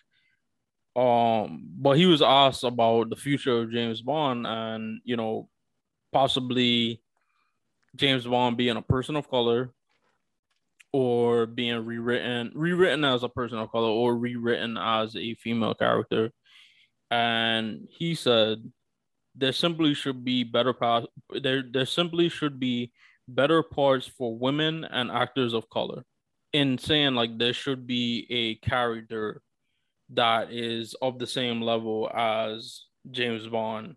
We shouldn't be changing um these characters genders or whatsoever. It should be such a equal playing field that there's already a female equivalent to James Bond. There's already uh you know Latin James Bond, China, uh, uh, Asian James Bond, an African American or or or or black James Bond. It should be already be you know people already should be characters of that stature. And I'll tell you what, like I totally agree with him because James Bond is a literary character, so therefore he was written with a certain physical appearance and already a, a certain personality, so to speak. And Ian Fleming in the initial novel, um, Casino Royale, which was like the 22nd, the 21st Bond, Bond film. Um, but it was actually the first story written about James Bond. But in that book, his physical inspiration was Hoagy Car- Carmichael, who's like a white actor from like the 1920s and 1930s. And in the books, um, James Bond expressed the racist and the homophobic and the misogynistic attitude of its author, Ian Fleming. Um, though as society progressed, the literary and the cinematic character of James Bond obviously progress also, um, slowly but steadily. So I believe that's important. And you know, my idea is like you shouldn't want like straight men, and in this case, a straight white man to become extinct. You should want their attitudes and ideals to progress with society, as I think the James Bond series has certainly done. Like if you watch a James Bond film from the 1960s, like you would see Sean Connery like slap a woman. Like, would you see Daniel Craig's James Bond slap a woman? No. Um, women were very like dispensable in you know earlier James Bond and Roger Moore and George Lazenby movies, but later on in the series they weren't. So obviously he grew uh, he grew um as society did. Um Idris Elba was always like bandied about to be a replacement for James Bond for for Daniel Craig's James Bond, but Idris Elba is 49 and Daniel Craig is 53.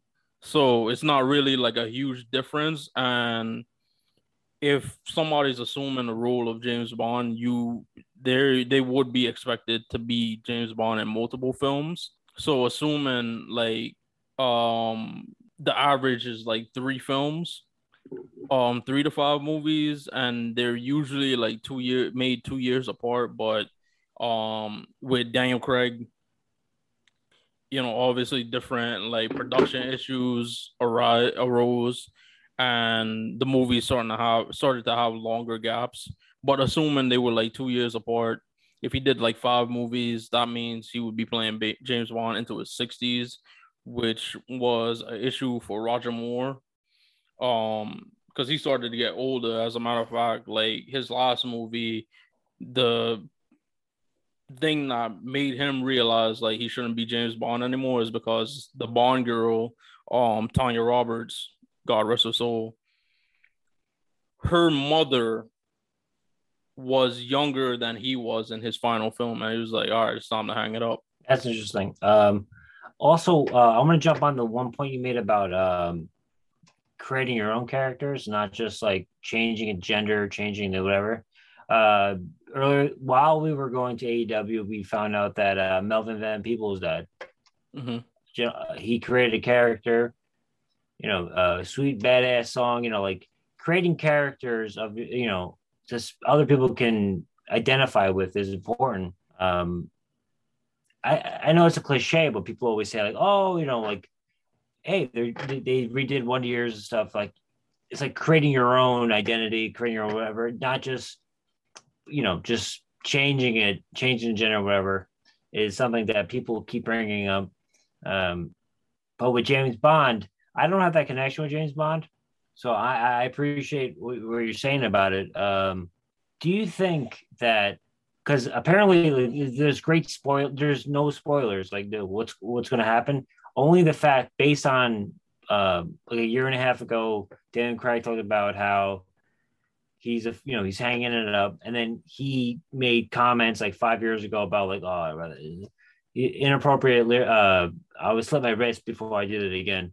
And then he apologized about it. But can you see like someone taking the mantle and then they do like the 27th one or 26th 27th where it's like multiple james bond there's like you know then like then from there they can just like kind of what marvel is doing where they're going to change spider-man to like different characters.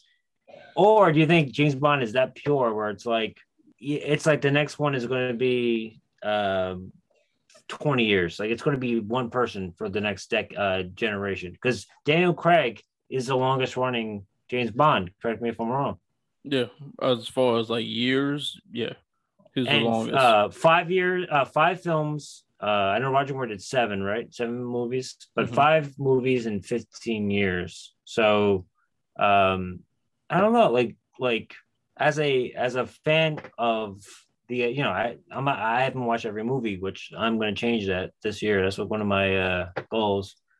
Um, the importance of what he said, um, um, I think, is more important than the the potential of like a franchise you know because as an actor where he at one point said it was like over, very overwhelming but he's also saying that someone else can you know just like create their own character because it's like it's it's a burden being this james you know we talked about sean connery a year ago.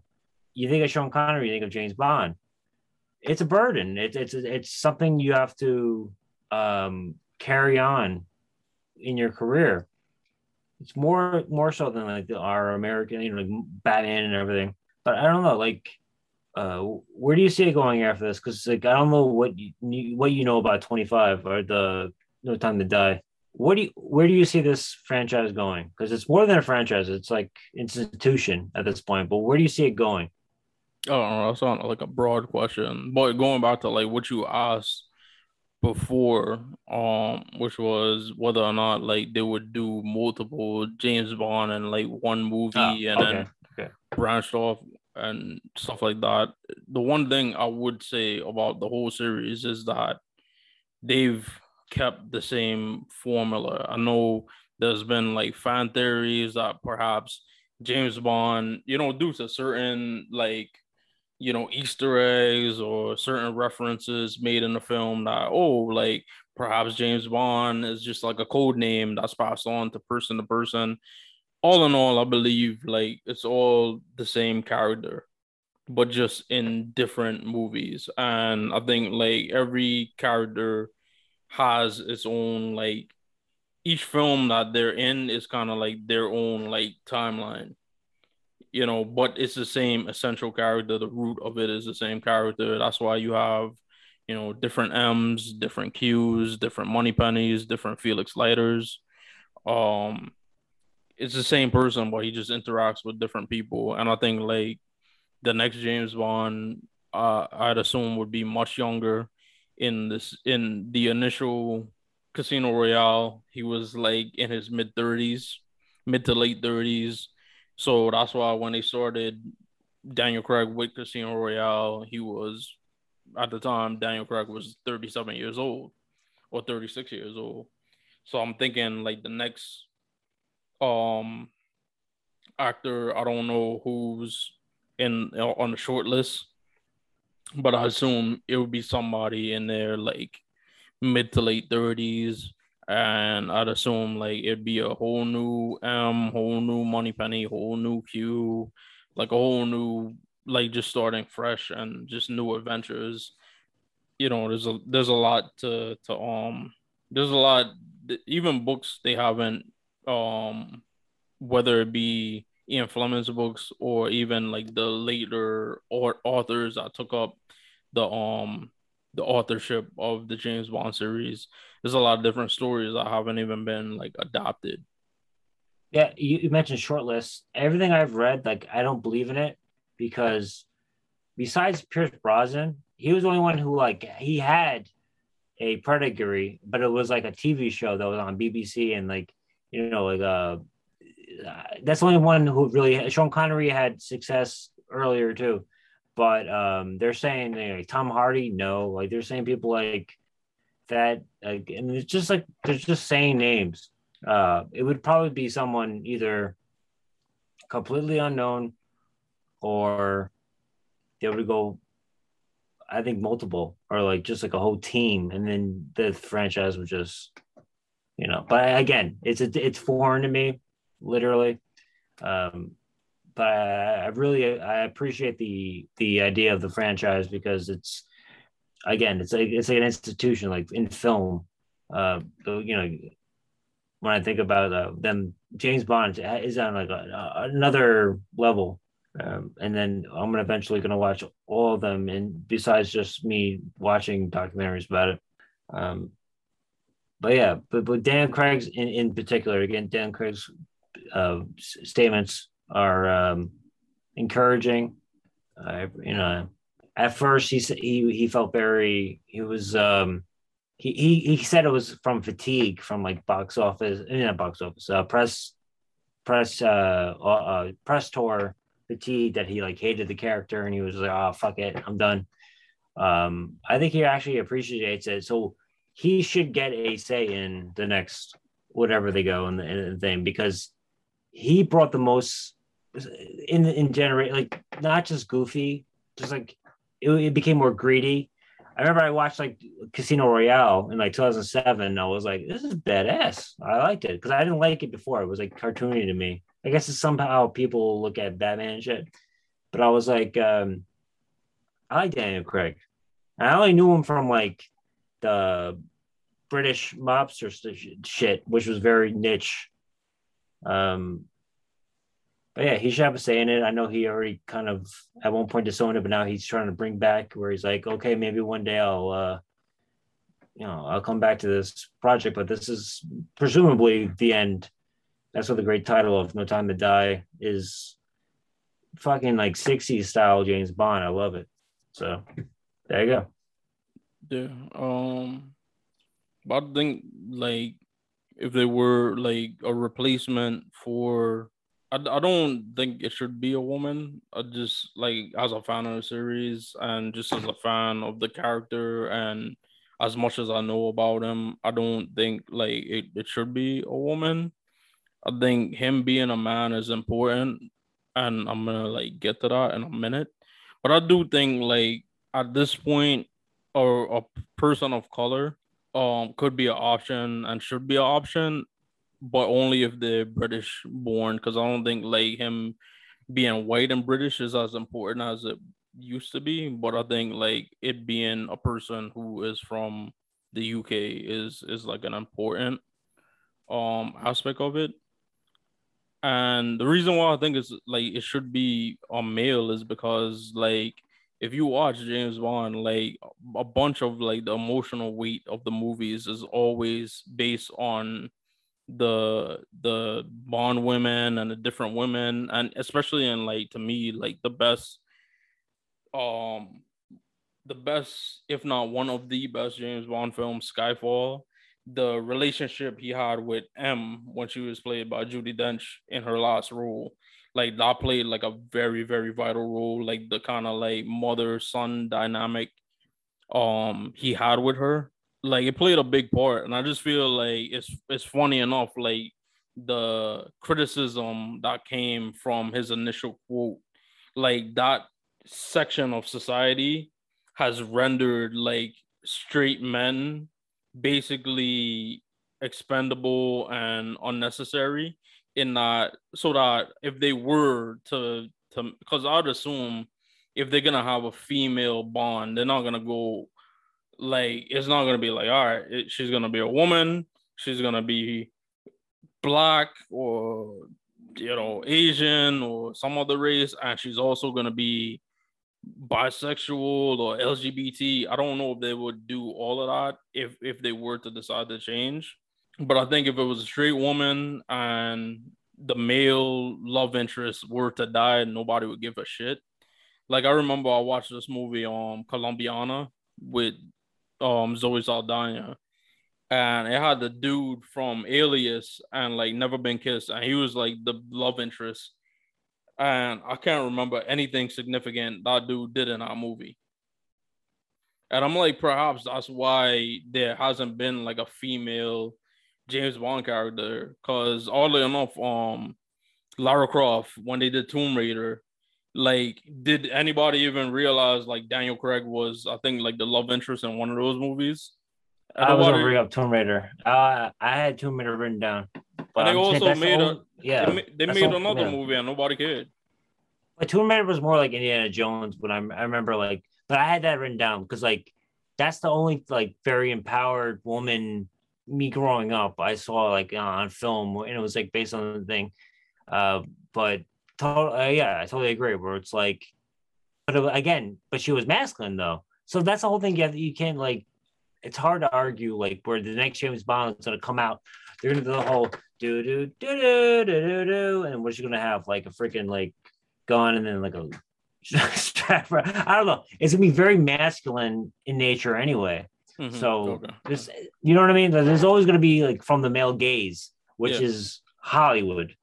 Um, so I don't know what the point would be anyway to change like when people think about Star Wars, the new Star Wars and stuff, it's like they they're saying like, oh, it's a new like uh Luke, and like you know they have the whole freaking lightsaber and stuff. And it's like it's always going to be masculine and, and like nature and foul. Like the gun is like phallic. It's like it's always going to be criticized no matter what. And it's better to make a fucking great fucking movie. But uh, I get it, you know. It's like getting yeah, they like rebooted like Sex and the City with like four dudes.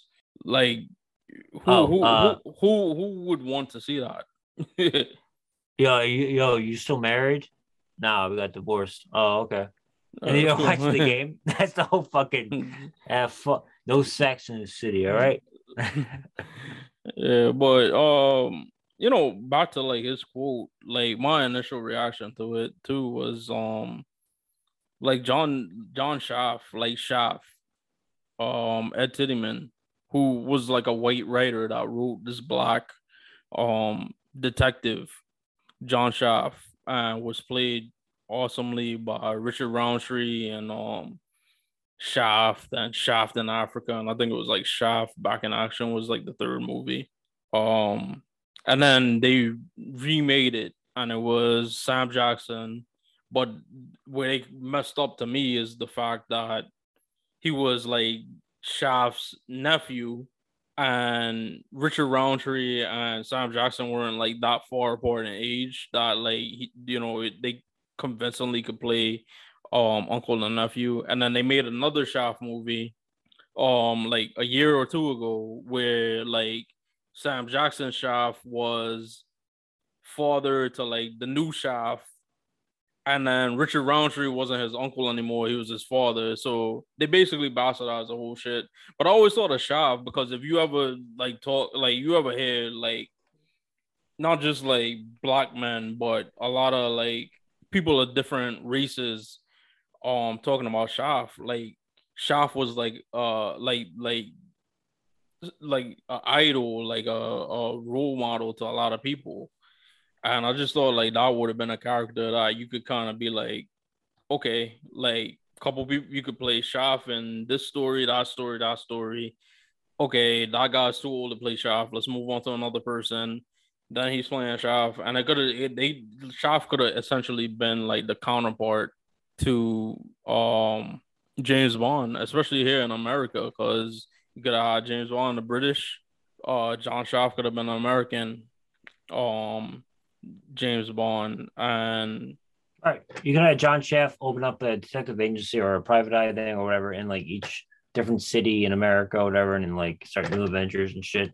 And it's a it's a western. That's why I know you like James Bond too, because it's like um for what it is. But if you translate it to like American stuff, it's like it's a like a western where it's like bounty, you know, killer killer for hire or, or not killer for hire, but like a bounty hunter type thing. Um, but the black exploitation movies were kind of like a mixture of that, where it's like you get the woman, you have a license to kill, license to whatever, and then also you're an outlaw. James Bond, you're part of an agency. You're part of this whole, you know, the what is it, M6, right? MI6. MI6. I'm sorry, but then um, so you have like this other whole world of possibilities of being like kind of like F the establishment. You're like more like I'm my own man, and that's why I liked it better. Yeah. And like people talk about like I think J.J. Abrams is doing like a Superman movie, and he's trying to, or he would like to cast a black man in that part. So people was all you know people probably react to that. It's like, well, Superman can't be black, but I mean I think it's different from James Bond because Superman is a like Clark Kent, uh, Kal-El, he's an alien. So it's like if an alien could look like a white guy from Earth, he could very well look like a black guy from Earth. Like, why would somebody from another planet look like a human being, anyways? You know, so that's why people would be open to that. And then I think the thing, you know, uh, like on BuzzFeed, I, w- I was pleasantly surprised because a lot of people in the comments agreed with Daniel Craig and like I admonish, admonished the article itself because the person um that wrote it was saying like maybe it's time for a change, but it's a 60 year franchise and 25 movies deep, and it's already been it's changed rapid. It's changed a lot over the years. Like Quantum of Solace was like the first Bond film where um James Bond didn't sleep with the main Bond girl. Then Skyfall, which I talked about a little bit ago, like it was kind of hinted that perhaps James Bond had had like homosexual encounters. So they've dabbled the waters of change or progressing with society while maintaining the same literary character. And it's just like, you know, I think of it if you change James Bond, somebody was written to be a certain way, it would be like explicitly written to be a certain way. It'd be like changing like female liter- literary characters like Jane Eyre or like Virginia Woolf, and nobody like nobody wants to see that either. I got two points. Um, the first, the first one I mentions the the thing you just mentioned about um, the the new friend, the new series, the latest four that they made. Um, I understand that it was like the first time they had like storylines kind of like going to the next one. Yeah. And then it was kind of like a franchise where they were like usually one off. Yeah, like tiptoeing into the idea of like a whole universe where, you know, and people are speculating if it's gonna like yeah, all right, five movies, that's like a Marvel type of thing. Um but yeah, like that, that's one thing. Uh you mentioned Superman with uh, creating a a Black American character. Um, I'm not sure if they ever did this in comics, but you know, James, uh, you know, um, from James Bond, but let's go back to Clark Kent. Like coming from another planet, he was shipped off alone to grow up somewhere else as like an adoption thing. Is also like an allusion to. And there's a lot of Jewish background to it, but I can I can perfectly see them creating a new Superman where it's like thousands of these same capsules of Clark Kent or you know Jael going out there, and then there's like all these Supermen out there, super people out there, and then Superman comes out and then he saves the world, and then everyone realizes that they're Superman. I can see that right now with the pitch. Do people want to see that?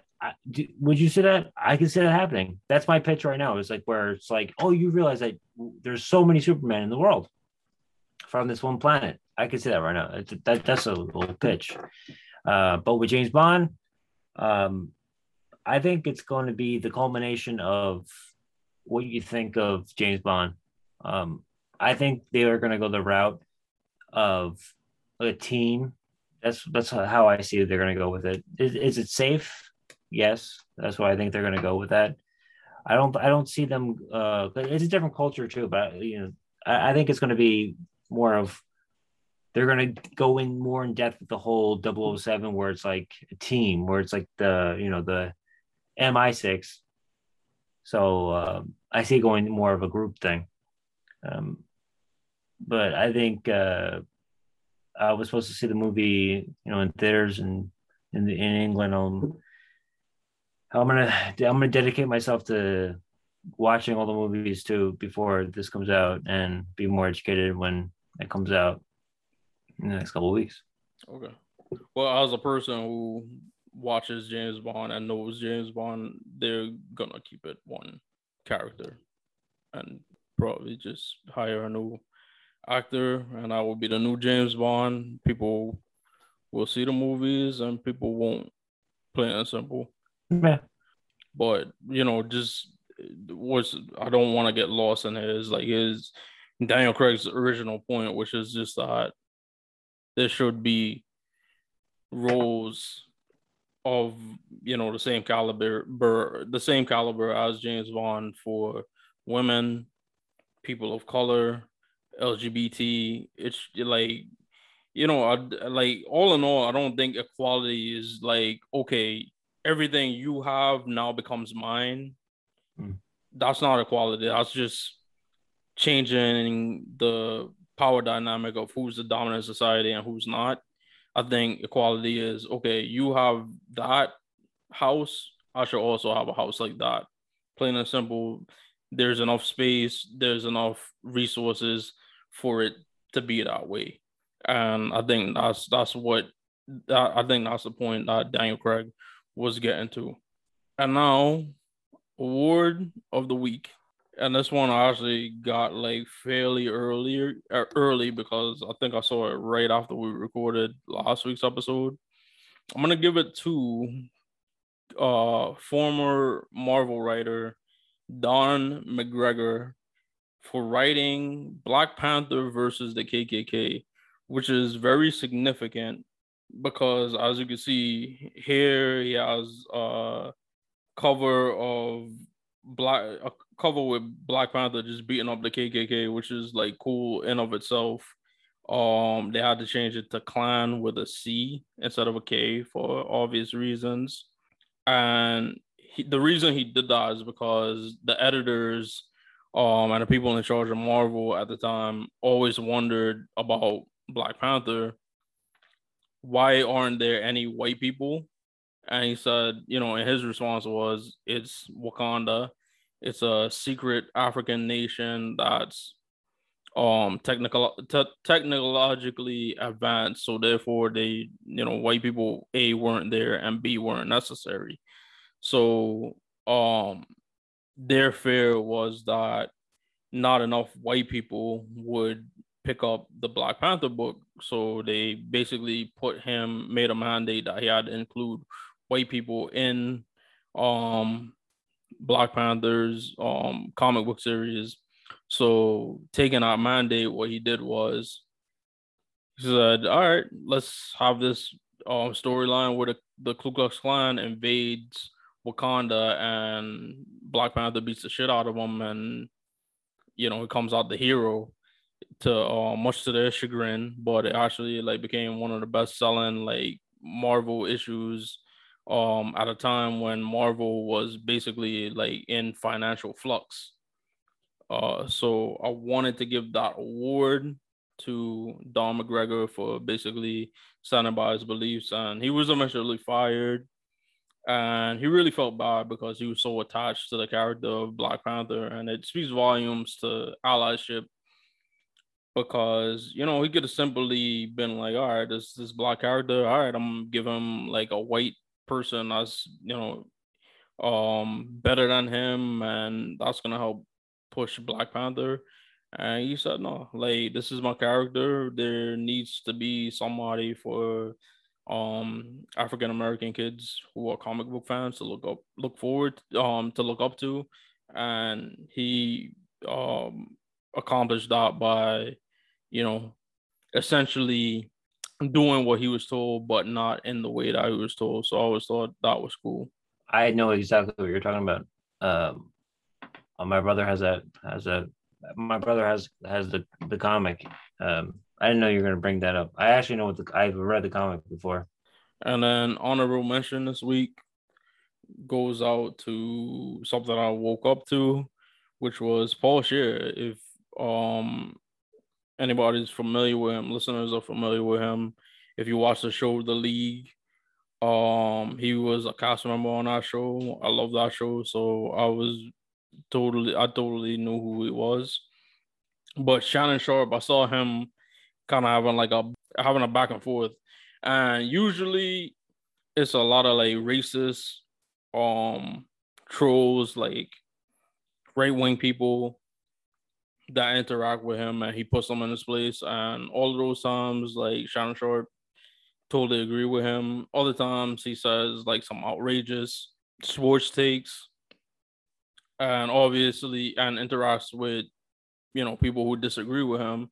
And this was one of those times. And I guess what he was talking about was a dynamic between the Lakers and the Clippers as far as LA, which is interesting because we talked about the Nets. Um, this idea, um, where Cassidy Hubbarth asked Fat Joe if like he thought like the Nets, if it was possible that the Nets could take over the New York media market. So Shannon Sharpe on um undisputed with Skip Bayless and him said it's a Lakers and a Dodgers town. I ain't see nobody say I'm a Clipper fan not one except Clipper Darrell and Marcellus Wiley. And Skip Bayless replied, You're afraid of what the Clippers are. And Shannon Sharpe laughed that off by saying, What are they? And then um a woman responded to him and said, um, you know, basically defended the Clippers fans that are in LA. And Shannon responded, Clippers fans are only family members and friends of family members of Clipper fans. Nice try though. And Paul Scheer said it took you it, it, it, to that response. It took you two hours to come up with that. And Shannon said, um, well, we know Paul Scheer, he has like a gap tooth. He has like a gap tooth smile. So he said that's le- that's still less time than it would take a dentist to close that gap between your teeth. By the way, and Paul Scheer said with comebacks like that, I get why your girlfriend picked Marlon Byrd. So I didn't I didn't understand what I was coming from, but then I looked it up, and I guess like Shannon Sharpe's ex girlfriend um left him and later married um former MLB player Marlon Byrd, who was you know like a MLB outfielder. Um, had a couple great, you know, a couple good like you know thirty home run seasons, but not until like write home about. But he eventually she eventually married him and like um they they had children and stuff like that. So it was just like a real like sick burn and it was so like sick that like if you didn't know, you had to go and look it up, and that's what I did. So that's who is getting the award of the week and the honorable mention this week. Mike, final thoughts. Okay, I'm gonna start with uh, AEW. It's more than this week. It's been the whole month. Um, it was fun. I feel like I have to look back and uh, enjoy it because uh, at the time there's always like getting there. It's always an issue. We did the planes, trains, and Ubers uh, when we went to Chicago, and I went to Newark one time, and then we went to Queens, and but the you know I have a whole disc of video, but more importantly, it's the memory of hanging out.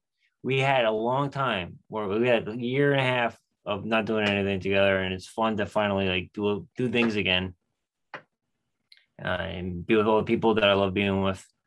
Uh, you met people that I I've been hanging out with for the last couple years on and off doing YouTube stuff. Um, you know, and it's it's it's it's fun. It's like my pastime, and what else? Just just working and doing that. The bullshit stuff. No, uh, this is fun. It's uh, I like it, and uh, it's gonna continue, and I'm I'm happy about that. Uh, James Bond's a, you know, I'm a cinephile. We're, we're all cinephiles here. Um, I don't know why. The one thing I never really got into was James Bond, but I appreciate the history of it.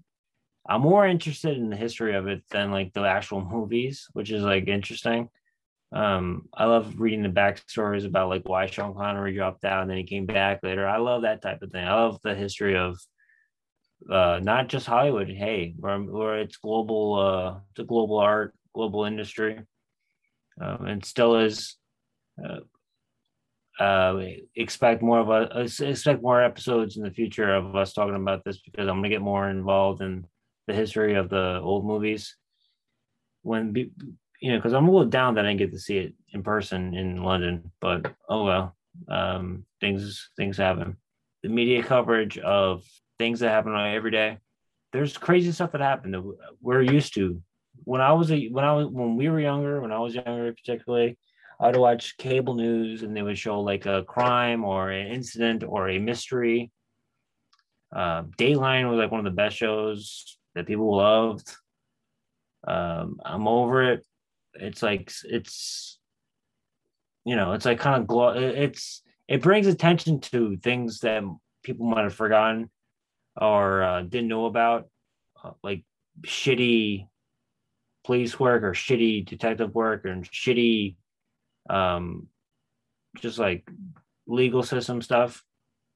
We watch great documentaries about how, you know, Central Park, uh, and all that stuff like that. Documentaries help. You know, they bring to light um, real life stuff that's real human beings. Like real things happen. Real people people die. Um, there's craziness in the world we're talking about this. Me and Jared talking about this over Zoom, but there are scary things out there, and sometimes people don't know about it.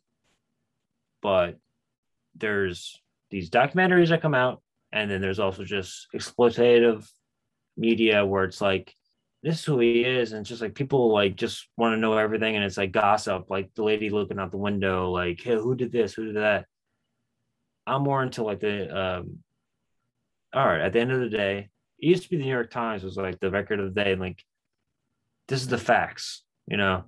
Uh we're we're losing gossip and hearsay with like actual stuff and like we're forgetting that there's like real people involved in this. So when we we decided to talk about the subject, I didn't want to just like talk about just like sensationalized like what happened. I want to talk about the the effects of it, uh, how I know about it. You know, you know, so um, you know, that's that's basically it. Where it's there's a power. There, it's a double-edged sword, I would say, with with the media. Now it's you know, social media and stuff. Uh, we're doing it now. We're talking about it now. So, and that's that's what I'm gonna trail off with, which is like my Emma uh, Shug. Yeah, AEW was fun. Um, WWE should watch their back because clearly they have a really strong following here in New York City, um, which way back when in territorial days, WWE was known as New York. So if mm-hmm. AEW is that um has become not huge enough that you know they're encroaching in you know this territory and drawing as big a crowd as they did on Wednesday night. Um, you know, I'll keep an eye on that. Um, Gabby Petito, it's unfortunate what happened to her, especially somebody so much younger than I am, losing their life. I hope that whatever happened to her, um, you know, justice is brought to it. But at the same time, I can't help but see this and at the same time think about like if I went missing or anybody in my family went missing, God forbid, um, would it basically be news um a five second segment on the news? Or would it be something that they follow as much as this and you know whoever did it was brought to justice or you know whoever that was would be found and you know that's the the the, the thing being you know um a black person or basically a person of color in this country the thing you got to watch out for. But again like i said i really hope that whatever happened like you know the details emerge and the assailant should it be um her fiance like they brought to justice. Um again i don't want i, I i'm re- i was really glad that context was given to what daniel craig said and people didn't run off with it like oh this is misogynistic this is racist and this is that and he was just you know basically saying like there should be a character that's you know female. There should be a character that's a person of color. There's a should be a character that's lgbt all of that there should be those type of characters where you could build a 60 year franchise but there needn't be you know in my opinion as a fan because he didn't say that as a fan, my opinion is there needn't be such a radical change to the franchise. As I've said, in today's society, I don't think it's as important for him to be a white guy, but I do um, feel like it's important to be a guy. Should it be a white guy? Should it be a African American? We got so many great like um English. I mean, should it be a, a, person of African descent? or Latino descent or Asian descent. Like um it got so many great candidates. I know people was pushing the guy from um, Bridgerton, but you got David Kaluuya, you know, who was, you know, uh, won an Academy Award, John Boyega. Um, you got uh, Asian, you know, Asian, uh, British person, Henry Golding, um, who was in um Young Rich Asians, I think the movie was. So it's like so many different like guys that you know probably aren't like super duper like you know A-list guys that I think could definitely step into the shoes who aren't white. Um, but I I prefer like being a fan of the novels and knowing the history of the character and his characterization and his motivations and his personality. Like it, it it's like it's written and it's meant to be a man. Um, as I've said, there are female characters written meant to be women. Um, LGBT characters that were meant to be you know, gay, trans, bisexual. So I think, you know, we all need to have our own little um our own little you know pockets but we should be able to uplift and have enough representation that you know the playing field is leveled um as far as the show goes you know keep watching keep listening um, thank everybody who listened to last week's episode. We wanted to put that out because it had so much good content. Um, the audio was horrific, but you know, um, hopefully people, you know, were able to weather through that. If not, you know, we tried to, you know, bounce back with a quality episode this week. But this has been episode 69. Shout out to Rob Gronkowski. Nice.